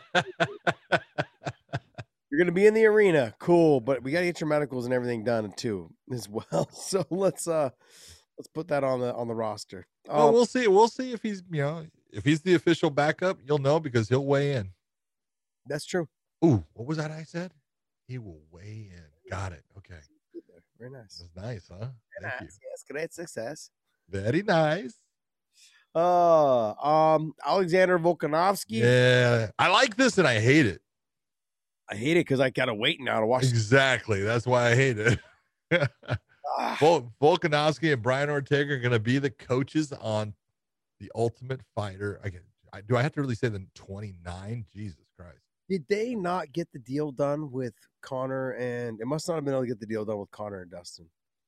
I think Connor's got too much shit going on. He's like, yeah, I'm not gonna sit in a fucking in Vegas at a house. He's already done it. He knows. Okay, I did that. Been there, done it. Don't want to do it again. Yeah, yeah. I'm losing millions while I fucking I'm in this damn house trying to coach these young kids. Well, you know, not a whole lot of guys did that twice. Did he do it twice? Connor didn't do it. He did it the one year that uh, he had Uriah. You know, Uriah Faber. Was uh, well, somebody else did it. There's been a couple guys do it twice, right? Yeah, I said not many people. Oh, gotcha. Do it twice, so because it's it, it's a lot more than people think. Yeah. There's a lot to it. It can drag on, and and you know, you got to be there a lot. It's not an easy thing to do, so not a lot of guys do it twice. yeah, yeah, yeah. I mean, what do you think of this fight? What do you think of the show? I mean, like, I don't. They don't seem like shit talkers. I don't understand what you're gonna get yeah. out of it. I, I, well, Brian Ortega is not a shit talker. No, he's a he's a classy guy, man. I, I love him. Again, I've known Brian for a very long time. I, you know, I personally think that he's gonna be a handful for Volkanovski. You know, again, styles make fights, and when you're looking at it, both guys have their you know their talents and stuff, but you don't want to be the guy taking Brian Ortega to the ground. And many times Volkanovski turns in and relies on his ability to do that at times, and then steals the round towards the end, gets, you know, because he gets out of the stand-up. It's been close. Now he gets the takedown, does a little bit of ground and pound. I don't know if he wants to do that with Brian. You know, Brian's set up on, you know, first off, he sets his, the triangle up from all kinds of different positions. And uh, he's able to hit that sucker. His guillotine is strong. It's tight. Uh, he'll hit it from a you know variety of dip with a variety of different holds instead of you know usually guys will you know they'll have their one hold that they like the way they like to hold their hands the way they like to put pressure. he's got it where, you know, he hits it from a you know variety of the way that he'll cross his hand over, he'll pull his hand up, he'll you know I've seen him grab his glove. He's good with it. So yeah, he's a, he's a dangerous guy on the ground. If you're Volkanovski, you're gonna say, well, you know, I'm gonna keep him on his feet. I think he's the volume guy. I'm the power guy, and I'm gonna I'm gonna put him out with power. So yeah, yeah. I think the the length and the reach and the range, he can fight everywhere. Brian Ortega can. So can Volkanovski. But mm-hmm. like you said, being on being on his back, uh, Ortega, he's getting very dangerous. Whereas Max still good on the ground, very good. Not even close. Not even close. Yeah. Not even close to Brian. Sorry. Oh, yeah. Choked on those words. Look at that. It's better than a yawn. Oh. I wish you had a yawn. I would have drank. Good time. Yeah. Oof, that was a good one. I mean, it's, I'm looking forward to. I want to see how this all pans out. I think maybe the Volkanovski might. He might have some good trash talk in there because he's got an accent. It always makes it more fun when they have an accent. That's true. You know. Yeah. All right, we're just gonna really quickly touch over this. Uh, poodle-haired kid is fighting. Poodle hair. Yeah, is fighting Ben Askren and the funky one. Yeah, he's fighting Ben Askren. I mean, the the official card was announced. Realistically, the only fight on here that we're gonna kind of brush over is Frank Mir fighting on it. So Frank Mir is fighting uh, Steve Cunningham. Good boxer. It's good. Big he is a good boxer. Big guy. Yeah. He's way too good a boxer for Frank. I'm sorry. Why? Is it? Huh? Money. Oh, yeah. Only reason. Yeah, I, lo I love Frank. Frank's a good guy. He's a friend of mine. This is not an area where he is going to do well. He is. He makes uh, Frank look small. He doesn't make Frank look small. He makes Frank look a little shorter. There's just the difference. You know, you're, you're talking about six foot three to six foot four, six foot five or so. I don't know, but uh, you know, this is this is not going to end well for my friend Frank Mir. Well, let's just see what happens. I mean, yep, let's see what happens. I'm down to see these type of things, you know, where the M M A guys are. You know, there's a big difference here when you're talking about Frank being a guy who fought, you know, a lot of fights, but relied on the ability to keep people uh, at bay based upon his ground game and a submission game where he, you know, he would take the limb home. How many times did you see Frank Mir doing great in the stand-up? I can name a couple where he, you know, he had a fight against, you know, Todd Duffy. You know, knocked Todd, Todd out, but you know, how many times did you see Frank, you know, you know, against guys, Mark Hunt or, you know, Junior Dos Santos? It didn't end well, and it's not going to end well going in there with a boxer that like Stevenson. So, I don't know. Come on, man. Come on, man. Positivity. Share some positivity with positivity me. There. It's called yeah. a payday. We'll see what happens. I mean, realistically, like this fight. It's, it's just a, it's one of those ones you just want to tune in and watch just because I want to support the guys that fought M M A before. Um, I guess the overall picture of the welterweight division in the U F C just announced the Stephen Thompson versus Gilbert Burns. That's a good one though. And when you're looking in, and especially since you ended up with Leon going against Mister Diaz, I guess we're going to bring that one up too, because we didn't talk about it, but this is, This is the matchup that you're looking at and say, yeah, you know, Stephen Thompson is sitting there now somewhere around number five. Who's he going to fight? Well, Gilbert Burns steps in, so I'll fight him. You know, and Gilbert definitely has the ability to end that fight, especially if it hits the ground. But he's got to get him down to the ground. Because in the stand-up, he's going to have a lot of trouble. Yeah. Will he have a lot of trouble? Yes. You think so? Yep. I'm not saying that you can't get him to the ground. But if he tries to get into a stand-up battle with him, it's not going to be a good thing for him. He's going to tire himself out trying to get a takedown? Good. That's like... Stephen Thompson is not an easy p person to get in on. No, he's not. You know? He's long. He's lanky. He's, yeah. I mean, but Gilbert Burns is so big for the weight. Not height-wise, but stocky. No, he's stocky. Strong. I don't know. I mean, I feel like Steven's done a good job he's, throughout his career. I think he's really one of the guys that have has made, outside of Machida, making that karate so popular. Oh, yeah. great job. I, I think I think he's gonna have some success in that first round until Gilbert starts to figure him out. But if, he, if Gilbert's able to get him down, I can see the fight ending. But I, I could see, I, and I could definitely see it. Let's go in the opposite direction. I could see Gilbert looking for that takedown and eating one of what Stephen Thompson does so well: the spinning, spinning back kick, eating a knee inside. Uh, he, he's he's he's trouble in the stand-up, man. He's awkward for anyone because you cannot train for what he does and become competent in that one training camp that you have, you know, getting ready for him. It's not an easy task to deal with. Yeah, but all of those things you're talking about with those kicks, it makes it a little bit easier for you to be taken down. I mean, I know the way he throws them. I so see you're getting hit by him. Yeah, that's true as well. Yeah, I mean, it does make for a fun fight. You know, it's it's very similar to yeah. Jason Jackson, Neiman Gracie fight. You know, it's like you have a stand, kind of like a throwback to the beginning, the beginning part. Yeah. You know, stand up guy versus a grappler kind of situation. So, makes for a fun fight. Yep. Um, let's get right into this. Nate Diaz versus Leon Edwards. What do you think of that fight? Nate Diaz is not fast. Nate Diaz is not strong. Uh-huh. Nate Diaz does not have power. I I don't know how he wins this fight. A guillotine. That's the only way I see him winning this fight. They are giving him this fight because it gives him a chance to possibly fight for the title after, which is what Nate's always wanted. He wants to jump the line, which he's always done because he's a money guy. And he wants to jump the line and get to a title shot. Leon Edwards, the U F C put this fight on to give him a, a named opponent that they could take right from there to have him fight for the title next. That's I agree. So, but I, I don't blame Nate Diaz one iota for saying, hey, yeah, I'll jump the line. I don't blame him. Always he's, jump not, he's not doing anything wrong. Who Who's the guy that puts butts in the seats, Leon or Nate? Ah, Dana.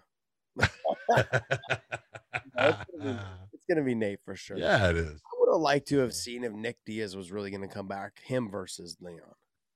I could have seen that. You know, yeah. why not? You know, why not? You know, I would have liked to have seen maybe a Nick Diaz versus Stephen Thompson. I wonder who Nick, if Nick is gonna come back, is he who's he gonna fight? I think you kind of saw. You've already seen a, a Nick Diaz versus Leon Edwards. Did we?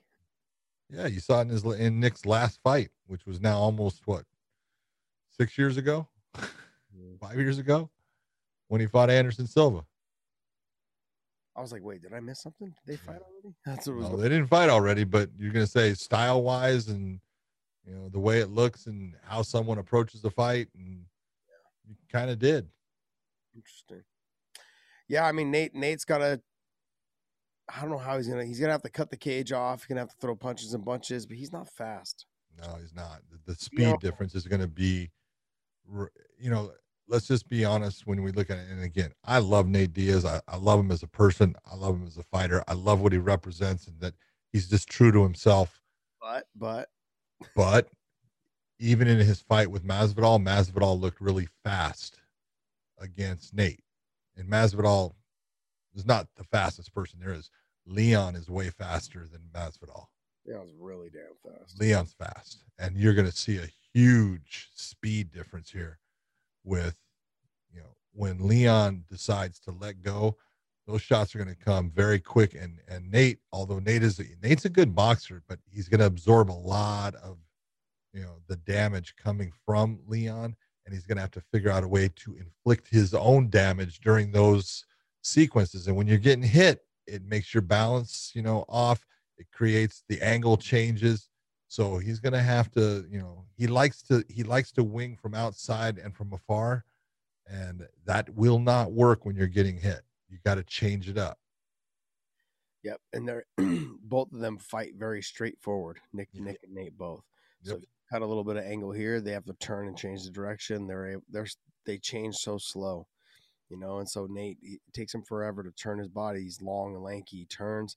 He's able to be hit there as well, and then the guy can circle out and get away before he can retaliate. Now, the one play, the one place I do see Nate doing well is if he can, if he can get his hands on Leon, even not even getting him to the ground, but to get his hands on him and just dirty box him and try to hit him with elbows and things inside. Nate can do, he can do okay in there with him. He's just not strong though, John. I, I'm not saying he is, but I'm saying that's where he takes away a lot of the elements where Leon is just superior as far as speed and length and the way that he does things, the straight, sharp shots that he, you know, does. That just now crushes it down. It takes it away from him. So now, now it becomes about, all right, it's a grappling situation with striking, but the striking is short and compact, and, and he can do well in there. Interesting. I guess we're going to see that fight happen. So that's on May fifteenth, uh, U F C two sixty-two. Oh, what else you got for us? Oh, let's talk. There's uh, Mister Big Mouth decided to take a fight after Dana had said that he was mentally... Had a mental breakdown. It's a good thing we're looking out for the fighter's interest. The fighter's health and interest. You know, well, let, let's be honest. You know, first off, Kevin Holland did not have a mental breakdown. Okay? To say that is just wrong. He didn't have a mental breakdown. Now, did he fight smart? No, he didn't. You know, did he... Uh, Did he run his mouth at times when he should have just been fighting? Yes. You know, is he, is he sometimes his own worst enemy? Yes. I'm just going to say it, but he didn't have a mental breakdown, and he can go back and fight, and he could do well in this fight with, you know, Marvin. He could do well in this fight, but I think you're shooting yourself in the foot when your Dana is saying this guy, this guy had a mental breakdown, and then you're putting him back in a fight. That doesn't look real good. So, obviously, I don't think that everyone's believing that there was a mental breakdown here. No, there wasn't. We know there wasn't. It was just that he let he let him being a showman get in the way of him actually. Yep. Uh, Kevin Holland and Marvin Vettori is set to fight on the what? The tenth? Yep, next week. Yeah, next the, week. If you're the U F C, man, you got to love this guy that he fills all the holes when someone steps out, because, you know, obviously that was supposed to be Darren Till. And this guy steps up every time, every time. But do you look at, like, does Marvin Vettori look at him and go, I know how to beat you now. It was laid out for me last time you fought. Like, just take you down. You have no grappling. Like, you've got. No, he's got grappling. He does. He just, but it's a matter of no one's got grappling if you don't use it. If you're running your mouth instead of actually trying to either set up a reversal, set up a submission, you know, get yourself back to your feet. You got to do one of those. But if I'm going to sit there and talk and talk to my opponent and talk to Khabib and Dana and all them during the fight, if I always look at it, it's like, you know, you, you talk about people, hey, you know, you can't chew bubble gum and, and walk at the same time because his brain's going in two directions. Well, that's Kevin Holland when he's fighting. Yeah. Stop, stop the talking as far as you want to say something to your opponent. Go ahead. I, I don't care. But it's always fight first. Yeah, we'll see if we get a different one. If we get a different Kevin Holland for this fight during the yeah. fight, is he going to take care of business, or if he's going to start talk, keep talking? I mean, I well, get the talk up to the fight. I get the talk when you're getting ready to be introduced. I get a little bit of the trash talk back and forth. Good, but when you're getting beat, okay, let's let's dial it down a little bit and let's get yeah. a little more busy. So I agree with you. You know, you got to look. He had an incredible twenty twenty, and if he loses this fight, twenty twenty-one is going in the complete, you know, opposite direction. So he, he needs to bear, you know, bite down on that mouthpiece and become a fighter real fast. How does Vettori beat him? Just take him down? No, I think, you know, Vittori's got power in his hands. We saw, you know, in the, in the stand up he had against, uh, you know, uh, Hermanson, he's got, you know, he's got good stand up. He's got power in his hands.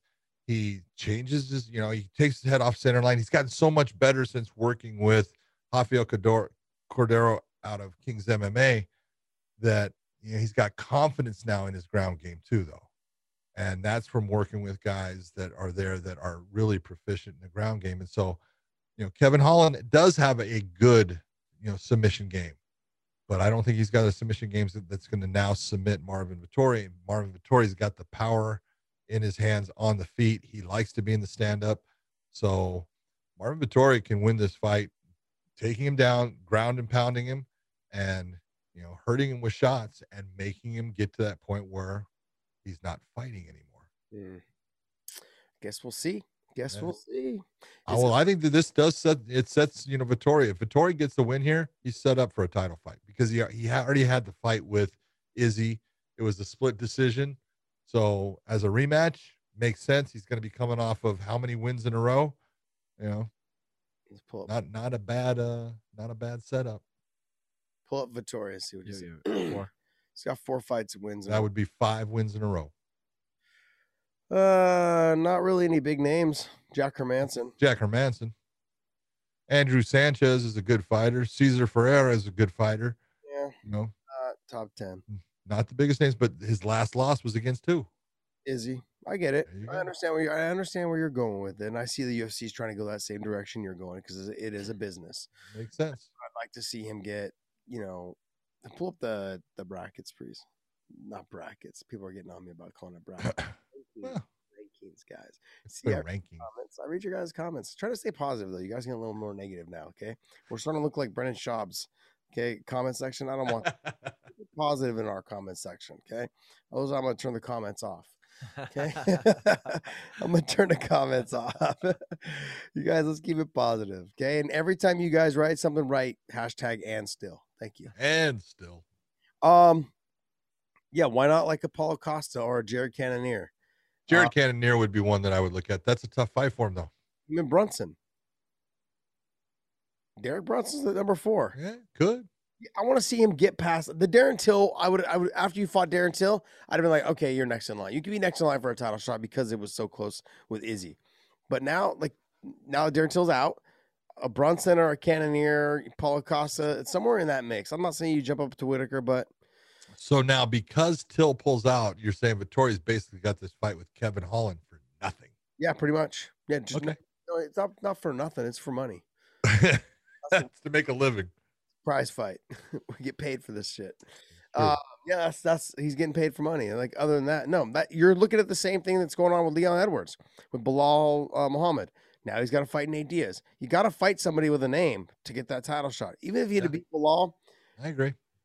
He, he would have had to have finished Bilal, I think, for them to give him a title shot. They needed to give him more name recognition.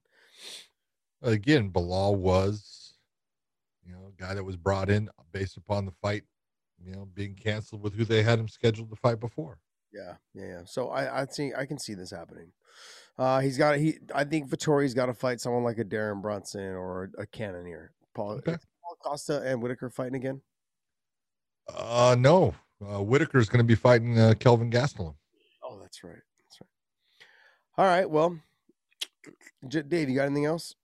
Nope. That's everything. That's all. Hey, did you see, hold on? Did you see the tweet that Kelvin Gastelum put out? No. Dave, pull up Kelvin Gastelum because Josh will enjoy this one. I always enjoy Kelvin Gastelum. He's fun to watch. He is. Super energetic guy. All is gold. Come on. Not a big guy for one eighty-five. Damn, it doesn't even pill up his Twitter when I. He's he's my he's my tweener guy. He is. Yeah, he's the tweener. The epitome of the tweener, Kelvin Gastelum. They need that one seventy-five pound division for Kelvin. Uh, there we go, on a mission. He's, apparently. Which tweet, John? So it's going to be about last night and Patricio Pitbull Ferreira. There it is, right it's there. It's about down, Patricio? Down, down, down. It was just right there, right there. Was that it? There you go. Was able to train with Patricio Pitbull in December of twenty nineteen and was blown away by his intelligence and his approach to the fight game. Never seen such a high fight I Q, except maybe in G S P. He's the absolute truth. Wow. Boom. Pretty big words. Not bad, huh? Just really been saying what I've been saying for the last week. Whatever. Well, but there's verification for you. That's why. That's why I, re I was reminded of it. And said, "Oh, I gotta, I gotta point that one out to Josh." Maybe U F C fans will start now believing because ah, never. Anyways, no, never. He, he is. He is the truth. Don't get me wrong. Like like I said, styles make matchups. If I was to match him up against like Brian Ortega or Max Holloway, I think he'd have a harder time with him. I'm not saying he wouldn't beat him. I'm saying he'd have a harder time with him. But if I'm against Volkanovsky, I have no problem putting a hundred, two hundred, five hundred, or a thousand dollars down on, on Patricio to beat him. Just I agree. That's the thing. I'm the same way. I believe the same thing. All right, guys, go to pro wrestling tees dot com slash weighing in. Use the promo code. No promo code. New, the new one's dropping on the midweek show with the new. What? new t-shirt with the main. Are you saying that we are not giving a discount to our people? I have a question. What is okay? The- I just want to say, everyone, that is Podcast Dave's fault, and you need to respond to that. What is the May t-shirt? Cinco de Mayo. Cinco, Cinco de Mayo. De Mayo. Right. Hey, question, Dave. What's Cinco de Mayo? May the fifth. Very good. Fifth yeah, of May. Very nice. Uh, that's not the real Cinco de Mayo, by the way. Yeah. No, it's not. But what's it? When is it? But I like the fact that we have a shirt for Cinco de Mayo. Yes. Um. When is Memorial Weekend? September. Uh, usually the last. No, Memorial Weekend is the last weekend of May. Yeah, so we need to come up with a Memorial Weekend one. Well, I like that one. A little, a little American flag. Yes. Well, we have this. We have this one coming in July. That's not the American flag. Oh, they're okay. That's Independence Day. That's, that's uh, close. I think, I think we need to have that, or we need to have a a uh, a camouflage one. Okay. Like we have to do a camouflage one. Okay. I like that. I like that idea too. Now I gotta buy more shirts. Thank me later for that. Thank you for spending my money, Josh Thompson. Always, always. I appreciate it. Um, yeah, go to ProWrestlingTees. There's no, there's no promo code. You're dropping the ball. When's no, it come? May first? It, it comes with uh, the on a midweek show. There'll be a new promo code with the Cinco t-shirt. Okay. Okay. So everyone, don't buy our shirts. Wait. Wait. Because Podcast Dave just screwed up. Okay. Yeah, yeah. I want you to know. Promo code, it will come on midweek show. That means you guys gotta tune in, tune in to the midweek show to find out what the promo code is for our Cinco shirt, and we will have a uh, Memorial Day weekend shirt as well. I know what the promo code is going to be. Josh Thompson. No, Dave screwed up. Dave screwed up. Nice. Oh, oh, there's so many jokes I could it's make, get- and I'm not. Gonna- oh yeah. It's gonna be what the fuck. What the fuck. Uh All right, guys. Um, that's pretty much everything. What else we got there? That's it. Pretty much it. I just want to tell everyone that uh, actually listened to you and me and uh, watched the Bellator. I hope you enjoyed. I hope you watched the next one. And to all the people that came up to us talking about how they're listening to our podcast and they love it and everything, thank you so much. We do appreciate it. It's really nice when we're going someplace. I was at the airport. People were stopping me saying, "Look what I'm listening to." So thank you very much for listening. Uh, just tell your friends about it now and make sure that they listen too, because, and still, we are the best. It, it's crazy, John. We were walking around the casino, like going to get our COVID test, like that. People were like, hey, hey, hey, I watch your guys' show. And we're all, wow, this is like, cool. I think we're more famous now. Well, me anyways, I'm probably more famous.